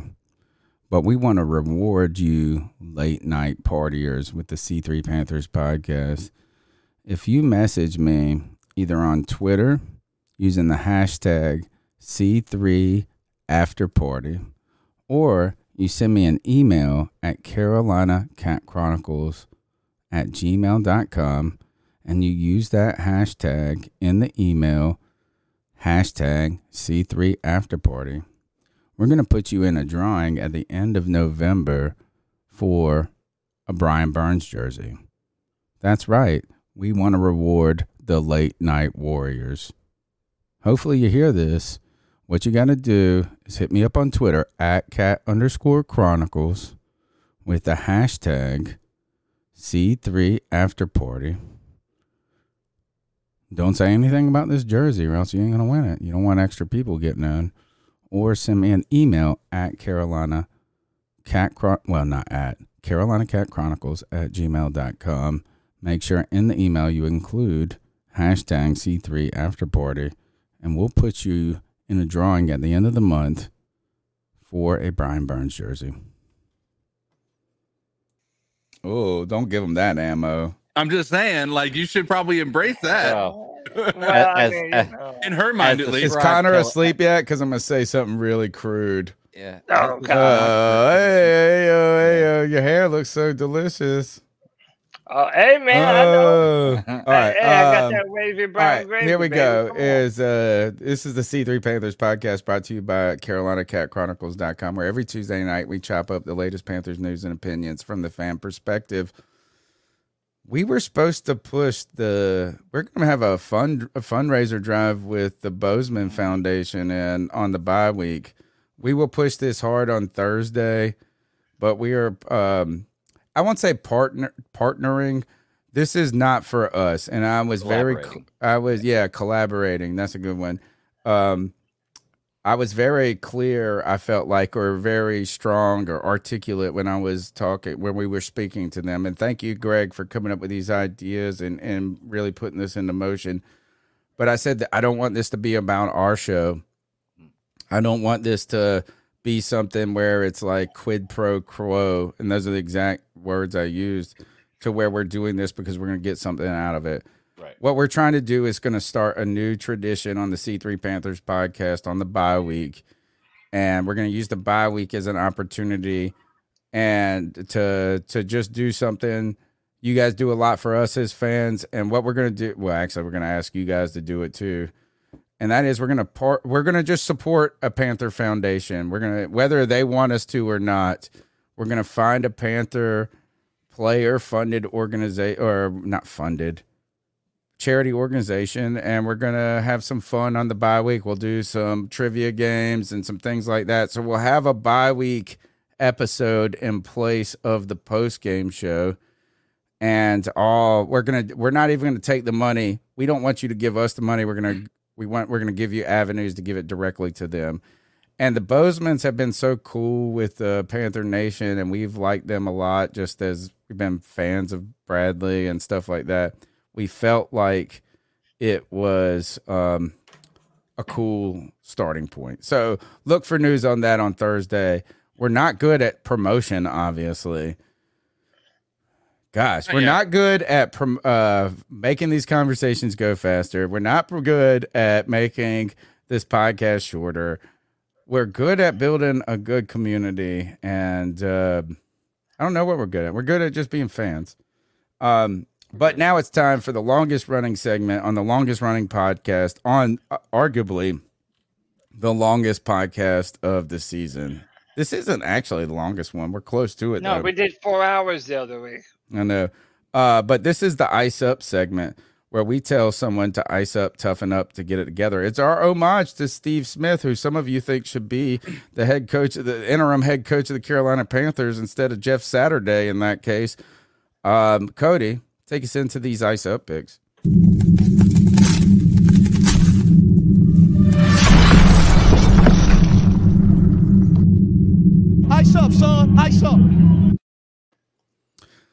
This is the time where we ice up somebody, and it is politics season. So I wouldn't be surprised if some of you had some political ice ups. But this is uh, the one point of the show where we say, and look, we have no rules on this show. We do whatever the hell we want. It's just fans being fans. But this is the one point where we open it up. It can be about football. It can be about ourselves. I mean, I feel like I should just ice up Cody at this point, but Oh, too hot. too hot. Couldn't Just melt the tried. ice. Melt the ice. That's right. Um, Um, do you, ice somebody up, bro. Please. do y'all have one that y'all want to go? No, I want you to go first because I got ninety. No, I- I'll say, can I go first real quick so I can make a, I'm Please. gonna Yeah, make a yeah, flash yeah, that yeah. Bozeman Foundation thing real quick. Um, I'm just gonna ice up real quick. Uh, everybody who is like going nuts and crazy about this Elon Musk Twitter thing. Ooh, Okay. love this one. li- I'm like, with you on okay. this. So listen, so like Elon Musk has jokingly said twenty dollars for people who are blue check verified, and then it says, "Okay, I'm gonna bring it down to eight dollars." The twenty dollars was a joke. He's never gonna ask that much. Bring that to eight dollars. Okay. I first want to start out by saying that there's a reason you're blue check certified. It's because you don't want somebody impersonating you. If you don't want somebody impersonating you, it's more than likely because you're a famous or well known person. Generally, when that's the case, you probably make a lot of money. And you've probably made money from Twitter that's been free to you the entire time you've been doing it. Okay. So asking $8 for this is no more than asking for what a uh, streaming service would be. Now, that being said, 0.02% of people on Twitter are blue check certified. I love this one. So everybody's making a huge deal about 0.02% of people being asked to pay $8 to keep this service running. Because guess what? This is a business. They have employees. They have to pay bills. They have to pay wages. Okay. So for everybody who's out there saying that the, the rich need to pay more, what they're Elon Musk is asking the rich to do, or not everybody who's blue check certified is rich, but more than likely you are making good money, is asking them to do is pay eight dollars to keep this service going. I'm not done yet though. Okay. Because it's not only keeping the service going, but the reason why these uh, sites you have are free, not sites, um, uh, social media services, Facebook, Twitter, uh, TikTok, all these are free, is because they sell your information to people. That's how they pay for themselves. So realistically, everybody could pay one or two dollars a month. Everybody, and probably less than that if everybody did it for any of the services they have Facebook, Twitter, TikTok, all that stuff, and your information would not be sold. There's no more robocalls. There's no more spam text or emails. All this stuff is gone. all these girls because- trying to say they know. Hi, hey. Exactly. That's how they make their money. So guess what? All these people say they want the rich to pay. The rich are going to pay with this eight dollars. And if you don't want to, guess what? You don't have to, and you can still use Twitter for free. It's not a problem. So everybody freaking out about this, and I have a bunch of people who are saying, "Well, I'm Twitter's not going to be running Oh, in six months, free and I, free I'm going to speech. get off Twitter free if this happens." you're not. First of all, you're not going to get off Twitter because it's probably one of the only reasons that you're that you're in the spot you're in right now is because of free Twitter. You're, so you're not going to get off it. And second of all, do you really think Elon Musk, who is smarter than almost anybody that walks up to him and tries to tell him something, is going to buy a business and bankrupt it right away? Like seriously, use your brain.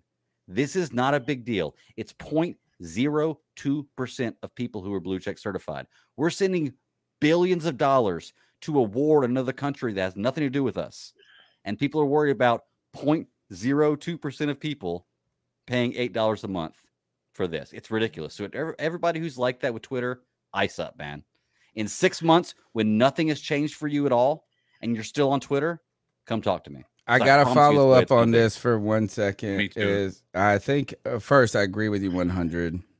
Um, as someone who is not blue check certified, I, d- I tweeted this out, and I love when my best tweets never get no, get any traction. My, that's the same way for me. Right. It's like my best do, tweet yeah. was this is like I'm so happy to see all these rich people or these proletariats shook over eight dollar charge of the blue check eh, Right. blue check and now they got to write off in your taxes. I'm and they got to join us the plebes Yeah. down on the ground now welcome welcome to plebeian world with no check i also got really mad at aoc about this Mhm. who went crazy on this and really her campaign funds which would pay which are paid by donors and taxpayers her paycheck is paid by taxpayers her campaigns are paid by donors she's pissed that she's going to have to pay this eight dollars that she doesn't actually pay that we pay for her to pay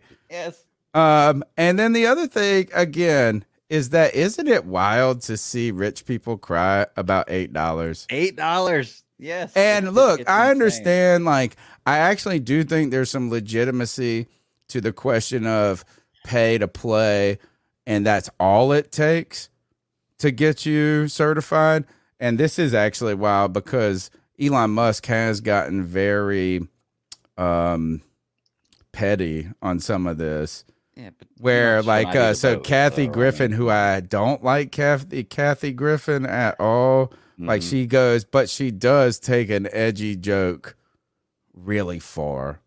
Well, she and she impersonated him, right? She made an account No, impersonating. she him. had She her account.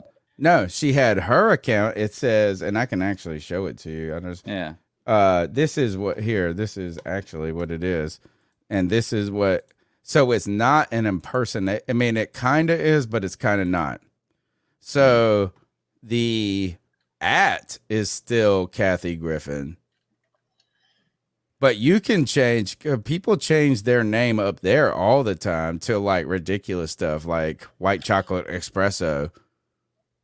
That's a, Think ooh, about that's a that, is- technicality. that that's a, that's right, walking and a really so fine she line right there. she yeah. turns her little like you can edit that profile name, but your tag always stays the same.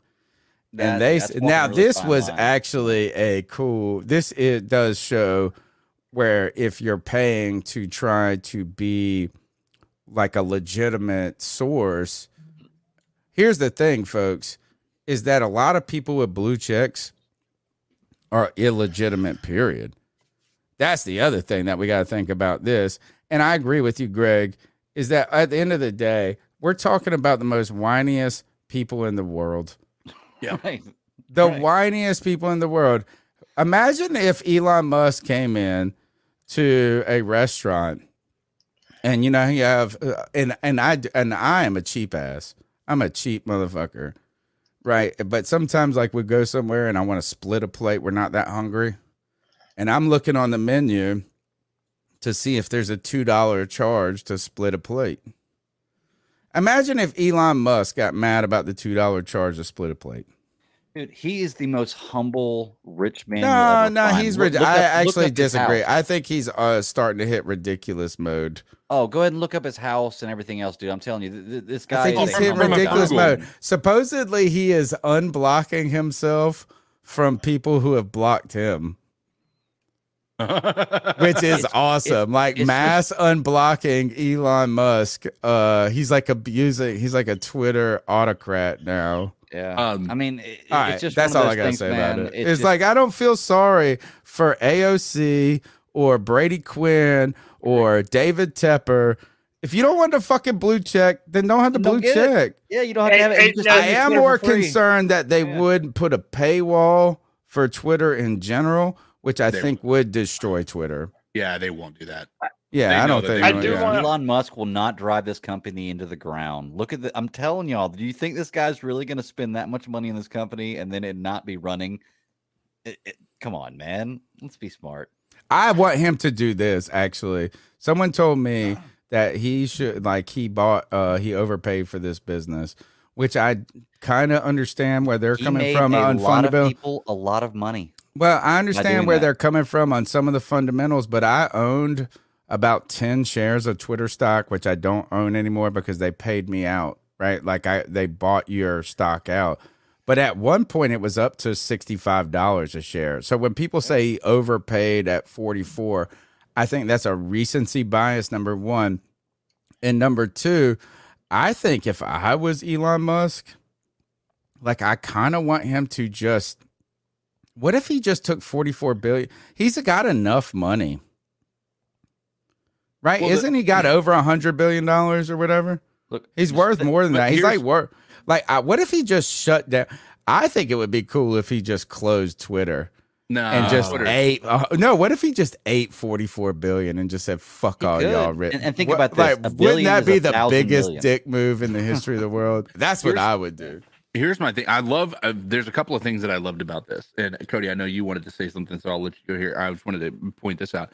Like Elon has no problem just being a sarcastic asshole. Like when AOC said that, his first response was, um, "I appreciate your feedback. Uh, now pay me twenty dollars." right, right, yeah. I mean, and he should be, And dude. I'm fuck you, her, guy man. look- Yes, I used to kind of like Oh her God. in some ways, but she's gotten once she did that fake arrest picture. Yes, I'm done my with God. That her. was my eyes up. That Oh was my when I got done. I got done with that bitch when she fake handcuffed herself. So um look, I uh I actually take pride in moving everything away from politics. I used to be heavily involved in politics.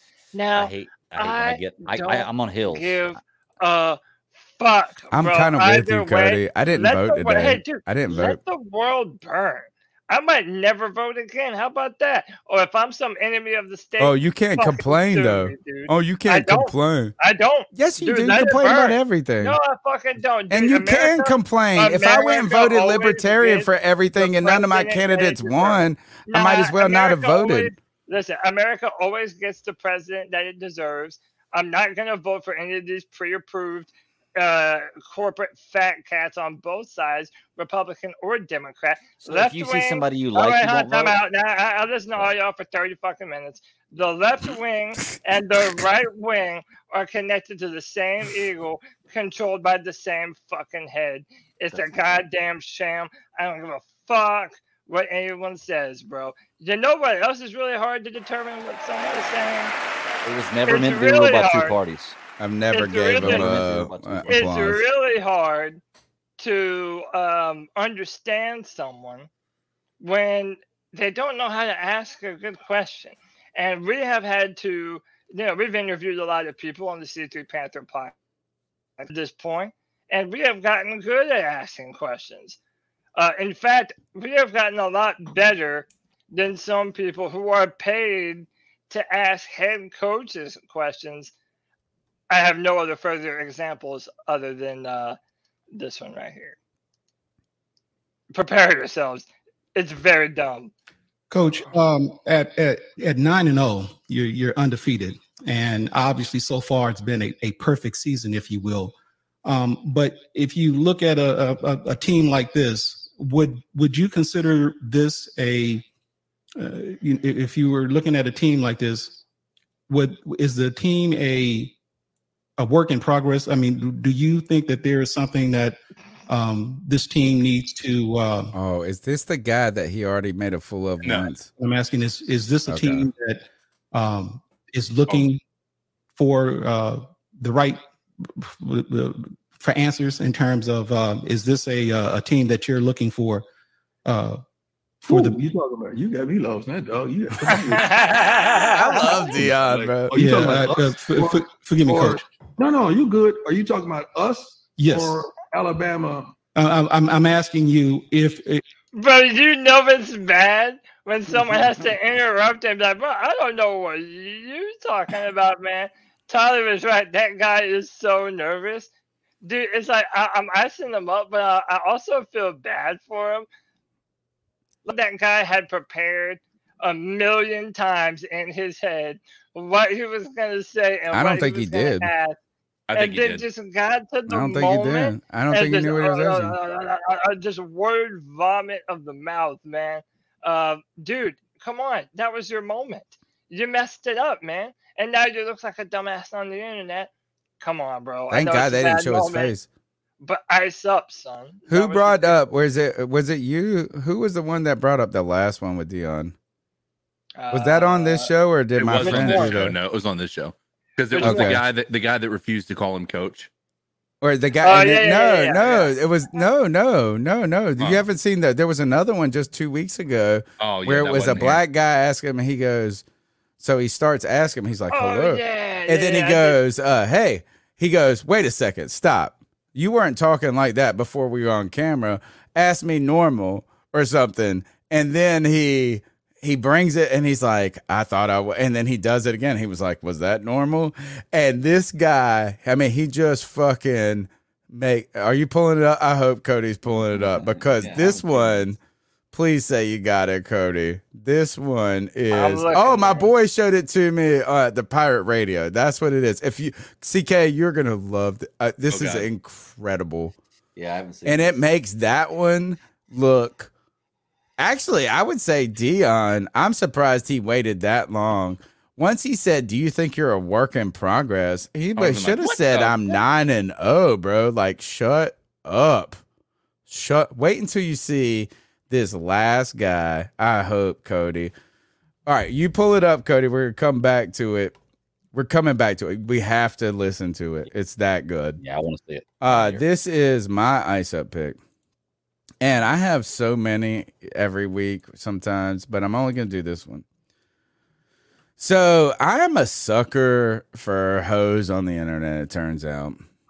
I am, uh, but I'm not going to ever be catfished. I'm too cheap to be catfished. Right. But like, I, my TikTok, I'm like, man, I was like, I can't. Like famous last words, man. Just be careful. no, I can't. I can't help but look at a pair of boobs occasionally or something. So I always these sp- these stories sometimes pick uh, speak to me. But I saw this one, and it said, "Well, I'm not getting this job," and it looks like someone taking a picture of someone pulling up there. If we zoom, oh, no, I'm giving it away. I'm giving it away. I'm giving it away. So if you look at this, the picture on the screen, it looks like this lady got an email and it's a picture of her social media profile or social media, like some sort of Twitter or something or Instagram, whatever it is. And um, like what it what like what she's trying to create is I'm not getting this job because they found my social media profile and it's too s- sexy, too sensual, whatever. Like it's like you know what I'm saying, like which is true, folks. If you're trying to get jobs, they do look you up on Facebook, Instagram, like they look your names up. So Yeah. be careful what you say, right? Well, what's great about this is someone in the comments. The comments are always the best. Is someone says, "Why does it say edit profile in the picture?" So what this girl did was in stage this entire, which everything on the internet is fake. Yeah. Ninety-eight percent of the shit on the internet is fake. So this girl staged this entire picture with her friend, acting like she was going to this job. She didn't get this job because they checked her social media. Well, it turns out she staged all this because she sent this email There's no way someone has an edit profile button for somebody in else's the email. profile. And then here is the next reply, which That's pretty clever by her, to be honest. Wait, That no, was I mean, was I mean, it's her- fine. It's fine. That was what was on her profile. No, but the, this is the next reply. So she All right, you said, I gotta- didn't get on. this job.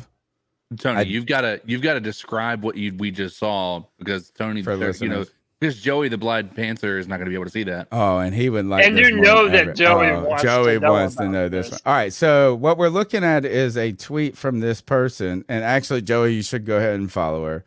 It's at I used to be a duck, and her name is Steph. She does not have a blue check. She's not paying the eight bucks, but Joey, she would be happy if you paid her eight dollars. Um, so it's this picture of this girl looking at a computer screen, and it says the tweet says, "I'm not getting this job," and it looks at her profile. So it's like she's not getting this job because she's looking at her social media information. And someone says, "Well, why the hell is there an edit profile button up there?" Well, clearly this girl sent this picture in this email to her friends and staged this entire picture. The next reply is the most giant set of, well, not the most giant set, but a She got some double D's, I'll tell you that mean, much. there's a beautiful set of jugs in the next. the words perfection come to mind. Yeah. And it She says this, and the answer is so she replied to her own tweet and it says, I guess I'll keep this. And then she posted her OnlyFans. Um, Dude, that's good advertisement, man. She's It is, but I'm That bitch makes icing this up. I'm OnlyFans than she icing up a all of us who believe that anything on the internet, Is real. yes, it's faux. In Uh, fact, I don't. Guess what? Her boobs are even fake. Who cares? Are you No, sure? well, I don't Those- care about that. I have no problem with that, but I will not pay for boobs on the internet. Hey, I'm sorry. truth- hey, hey, hey. Sorry, there's Hey, too hey, many hey, free hey, ones. you say they sell you information. Too many free Remember, ones. The tooth fairy is fake.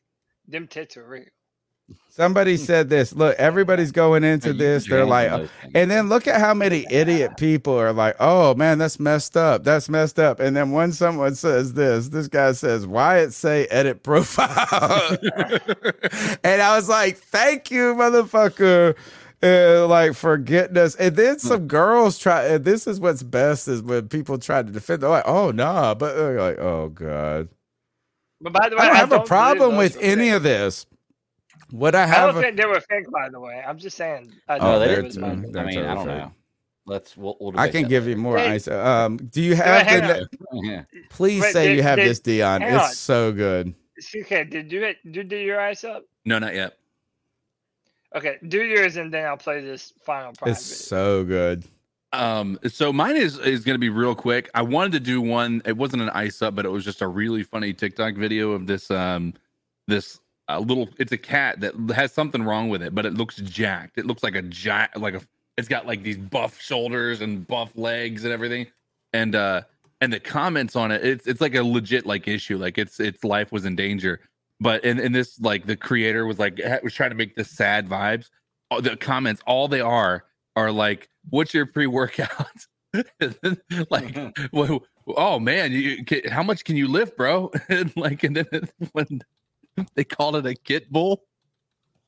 Instead of anyway, God. a kit bull. Anyway, um, but nonetheless, so mine is going to be, um, you know, I'm sure everybody's gotten the generic and and the most everybody's doing it the right way with the go out and vote, right? Go vote, go vote, go vote, which I respect that. Um, I also respect people who choose not to because of you know feeling as though it doesn't matter, or, you know, uh, what have you.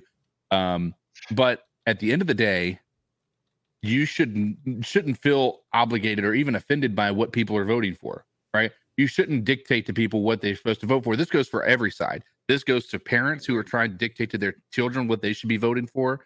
Um, this is uh, uh, friends who are telling, uh, or people who are who are uh, I, I, social media influencers. Um, you, to go out there and tell people to go vote for a specific candidate or for this specific thing or for this specific thing, you can you can pledge your support for it. But to to basically demand people go and vote the same way you do uh, is a complete disregard of what democracy is. Um, and so if you were to tell me to go vote for the things that I believe in, I would respect you 10 times more. Um, I have no respect for anybody who's going to try to tell me that I need to go vote for something in particular because of where I live, uh, because of uh, what my family believes, um, or because of what where what place I work and how that's going to impact that. Right? It's just not not something that I'm ever going to be interested in. Um, and the moment you tell me to do that, I'm going to lose all respect for you right out of the gate. Um, so for those people and the many videos that I have seen online of parents getting pissed off at you know kids because they voted Democrat or uh, Democrat parents getting pissed off at their kids because they voted Republican, uh, I'm you know, gonna ice up all you fools. Ice up. I love saw so because uh I always find what Tony asked. This shit is so good, bro. Head football coach, Coach Prime. Coach, how you feeling today? No, straight up. I always ask you how you You feeling. was not talking like that just two minutes ago. I Can you do the interview? Can you come in like you normally sound I just want to be clear and concise. And professional? Yes, sir. So being you is not professional. Well, I mean, I can't say it was up, Cole. I can't do that. I ain't actually do that. I just want you to be you. Okay, yes, sir. Oh, it gets worse. I don't. Right. All right. Joining me is Jackson State coach, Coach Prime. Is that the, is that the same? Dog, it's the same. Like, just be you. Just try your best to be you. Okay. All right. I, I thought I was doing that, but anyway, I want to Well, just hold on. ask you. Who's wrong okay? here, though? Is the question. See, like if I say, "Man, what's up, Rob J?" That's me. Mm. What's up, Rob J? You, you know the difference? You, did you see the difference? Uh-huh. That's what you do.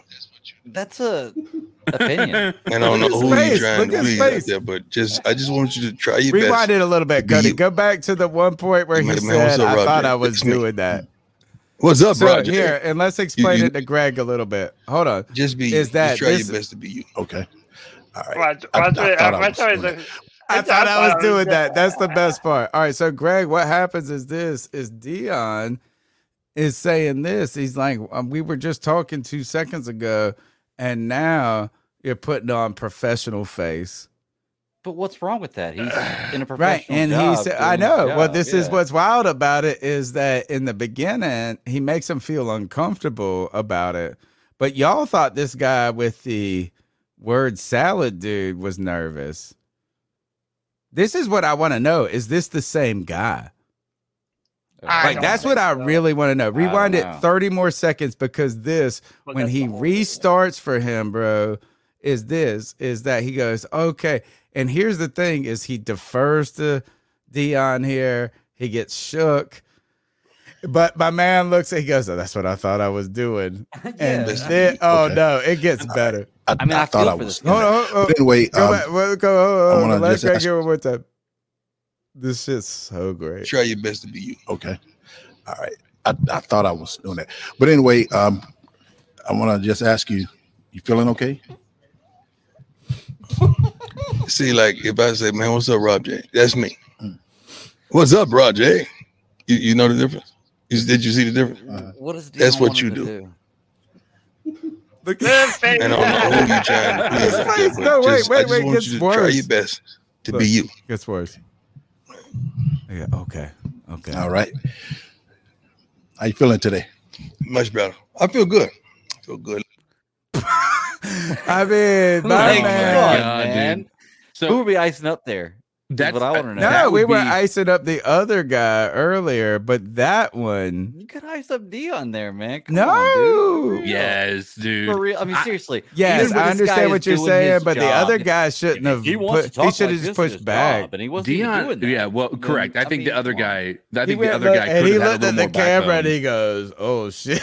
like my man said, "I thought that's what I was doing." You know what? That was the, be the same best thing? shit. That that would be like if Deion Sanders lost a game. Seriously, it'd be like if Deion Sanders lost a game and the reporter walked up to him and be like, "So, uh, you guys just weren't playing well, good enough today, man. Like, why didn't you do a good enough job? What- What's what's going on? Like, how come you couldn't coach to win today?" And like, that's basically what Deion was doing. I know, right there. bro. You know, Deion like, was being fuck, a man? dick. I'm not lying. I But here's- understand. here's- Y'all are right. Deion was my- a dick. Here's my thing on that too, and I know we gotta wrap this up. We've been going for so fucking long. Um, So awesome. I'm having Di- too much fun. right. So like when you pair this up with the other ones that we've seen with Deion, um, him getting mad at the reporter for not calling him coach, um, like how are you going from getting mad at a reporter for not being professional enough to going and getting mad at a reporter for not being himself enough? Like the dude is so ass backwards, and and quite honestly, it's uh, it, it's becoming a like I, I think people are on Deion's side here because Deion is Deion, and I think that he gets a Oh, celebrity he's benefit. always been Deion is Deion, right, right? And he gets a celebrity benefit, and like it's it's sort of like, well, it is oh, it's Deion, it's Deion, so that's funny, it's really cool, but it's not. That's fucked up. That dude, it looks it, that that's gonna be something that he was awkward, and and I guarantee you, his blood was boiling. Like that's Or that- he was just embarrassed as fuck and nervous. But here's what. I've been the reason I had Cody play that is because you guys played the word salad guy. And I think Deion was nice to him. I think he was nice. Like I no, I mean the guy said, "Do you think you guys could've been a need to find that an identity? Do you need to improve?" He said, "You're 9 and 0. Do you guys think you need to do you know who you are? Do you I know think I know what he was said trying to say. 9 and Yeah. 0. What I'm that saying is you stupid played a more The other guy recent didn't. clip of a guy who was bumbling and fumbling and nervous and Deion was at, I thought that's patient Deion. You want to see asshole Deion? It's this good. He's like, now start again. And it's like- takes the mic from him. So what? Oh what- my God, it's the so other awesome. reporter. I'll say this much: I guarantee you. You said you didn't think he was preparing. I guarantee you, he had the perfect question in his mind. And he- the problem is, he got halfway through it and he messed up what he was trying to say, and he got he started to fumble and tried to go back and like try to make it sound the way that he remembered it, and I've it just that. went all of all that he was. And the only reason I know I have done that so Yeah. many times in my life that I know exactly what that is. Mm-hmm. Um, and and so uh, I think what he was asking Deion there is, you're nine and zero. Uh, talk to me about what you see as areas of improvement on your team, as opposed to bumbling and bumbling through. Do you think your you're incomplete? identity, who yeah. you do you are. think you? oh, it's yeah. terrible. I'm saying that was nice, Deion. Deion Yeah. has matured over two weeks. Sure. Hey, Deion, good that was nice. Deion's Look- a great coach. I don't, I don't want. Well, to we don't know. We also just know this is Deion just probably gets great players. And if Very you guys possibly. ever, if you want to watch something fun, is go watch the video of Deion being announced as the Jackson State quarter uh, coach. And my man rides up in a limo, has like a parade. It's fucking over the top and awesome.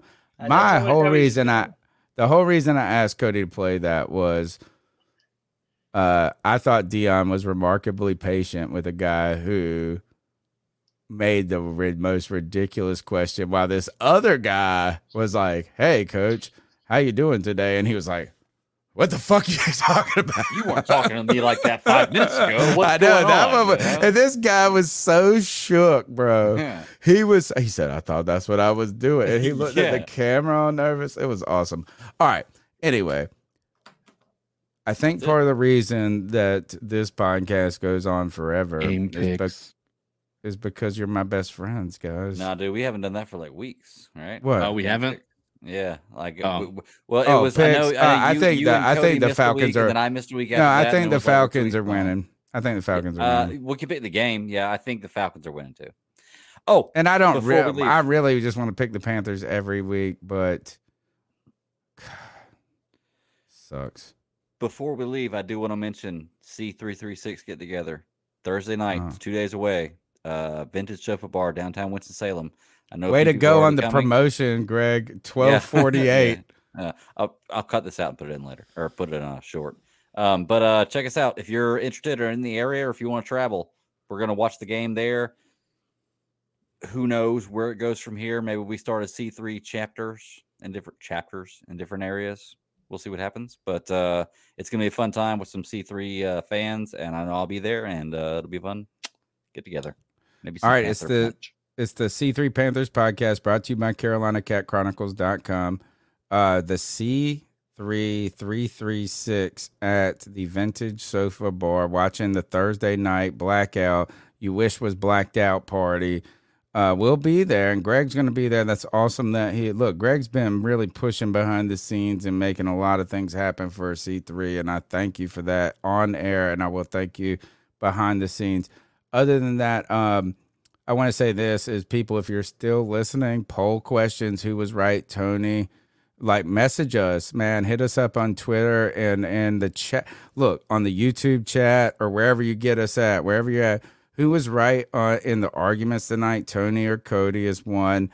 Are are are those boobs fake or are they real? Is another one. That's a good poll. Yeah. Do you not like fake boobs? Do you like fake boobs? I've never touched them, so I don't know. We're going down a rabbit hole. No, here. number three is this is uh what else is like I feel like we have a couple of questions that need to be solved by the audience.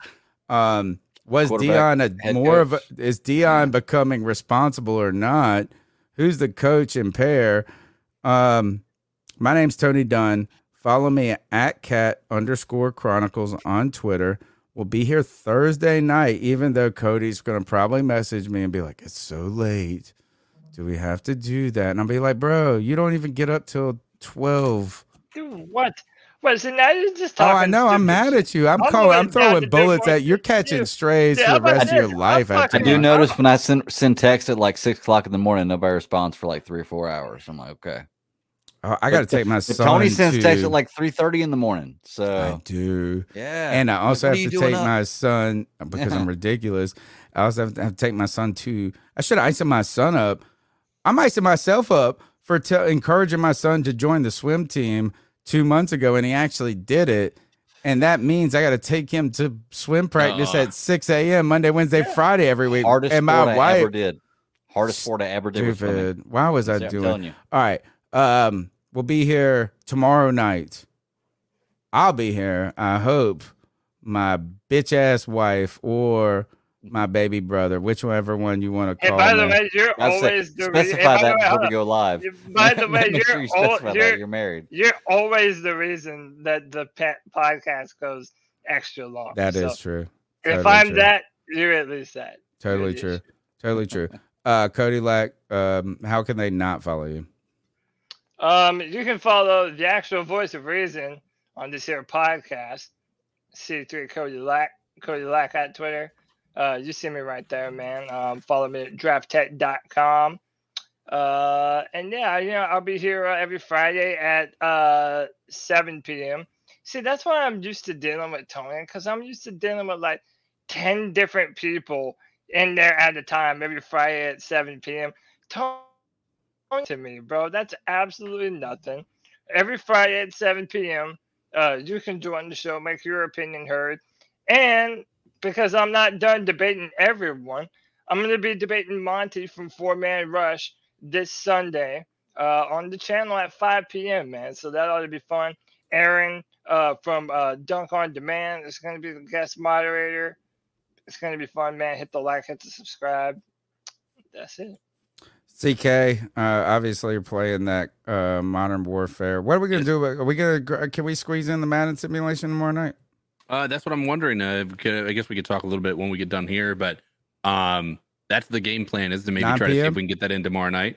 Can you do Um, nine or nine thirty? Yeah, yeah. All right. That was You my tell thought. me. You message us the time. I'll be there. I already planned this out. Tomorrow night we've got the beat check at eight o'clock.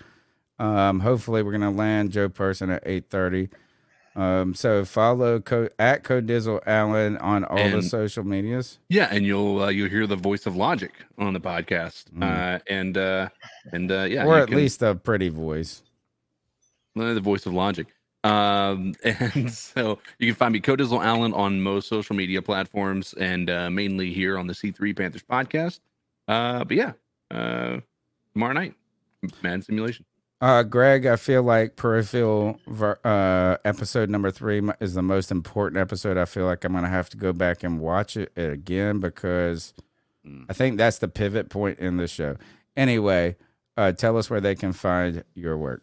Yeah, man, you can find me at the Bat Daddy 52 on Twitter. Um, I also do a show, Geeks Chasing Squirrels Across the Multiverse. So We go- good, folks. You got to check it out. I appreciate that, man. We go live every Friday at 9 p.m. Eastern Standard Time on YouTube, but we're actually going on Saturday this week because this Friday, all of the geeks are going to go see Black Panther 2, which we'll be covering on Saturday along with Andor, Titans, Peripheral, and we have guest Phoebe coming on with her comic Superliminal uh, Latency. So Joey Black Panther forever. Wakanda for life. Can't wait to see. It's going to break every record, isn't it, Greg? Yeah. Oh yeah. I'm, I'm sure it will. Like there, there's going to be. I'm not going to say the movie's going to be great. I think it's going to be a good movie because I enjoyed the first one and I think this one looks really good. But no matter what this movie does, it's going to break records because people are going to want to go see it. We're dying for To see how they do uh, Chadwick Boseman as well. Yep. I'm assuming there's going to be some Ooh, crazy oh my God, I forgot about that. Because remember, he's not there. So and they had to rewrite this whole thing without him being there. So everybody wants to see how they're going to handle that. And I'm, I'm not putting any opinions out there till Saturday. Come check us out. But I, I think it's going to be a good movie. I don't one more time one more time low key in the audience is asking geeks chasing squirrels through the multiverse tell them just briefly what this podcast is because if you're into stuff that we are that's not sports this is the podcast for you Oh yeah, it's a, basically kind of like a pop culture podcast, man. We cover everything. We cover books, we cover television shows, we cover movies. Like right now, we're doing Titans, Peripheral, Andor. We cover everything Star Wars, everything Marvel, everything DC, and then you know different kind of stuff on top of that. Um, you know, like we did Rings of Power. Um, we do movie House of the Dragon, House did of the that? Dragon. Yeah, like like we we cover a little bit of everything. Basically, we take we try to take a lot of the top shows that are kind of within a fantasy action uh genre Sci-fi, yeah. and, and sci-fi genre yeah It's a and- and nerd kind of podcast. that. it's a nerd podcast exactly. and i love it i'm a entitled, yeah. nerd i'm a nerd So, low key really go fun. check it out but it's please. it's it's it's based a lot on this show it's fans who are not experts having a good time talking about things they love so wonderful stuff yeah uh cody lack take us out of here C3 Panther Nation. Until next time. Tony don't know shit.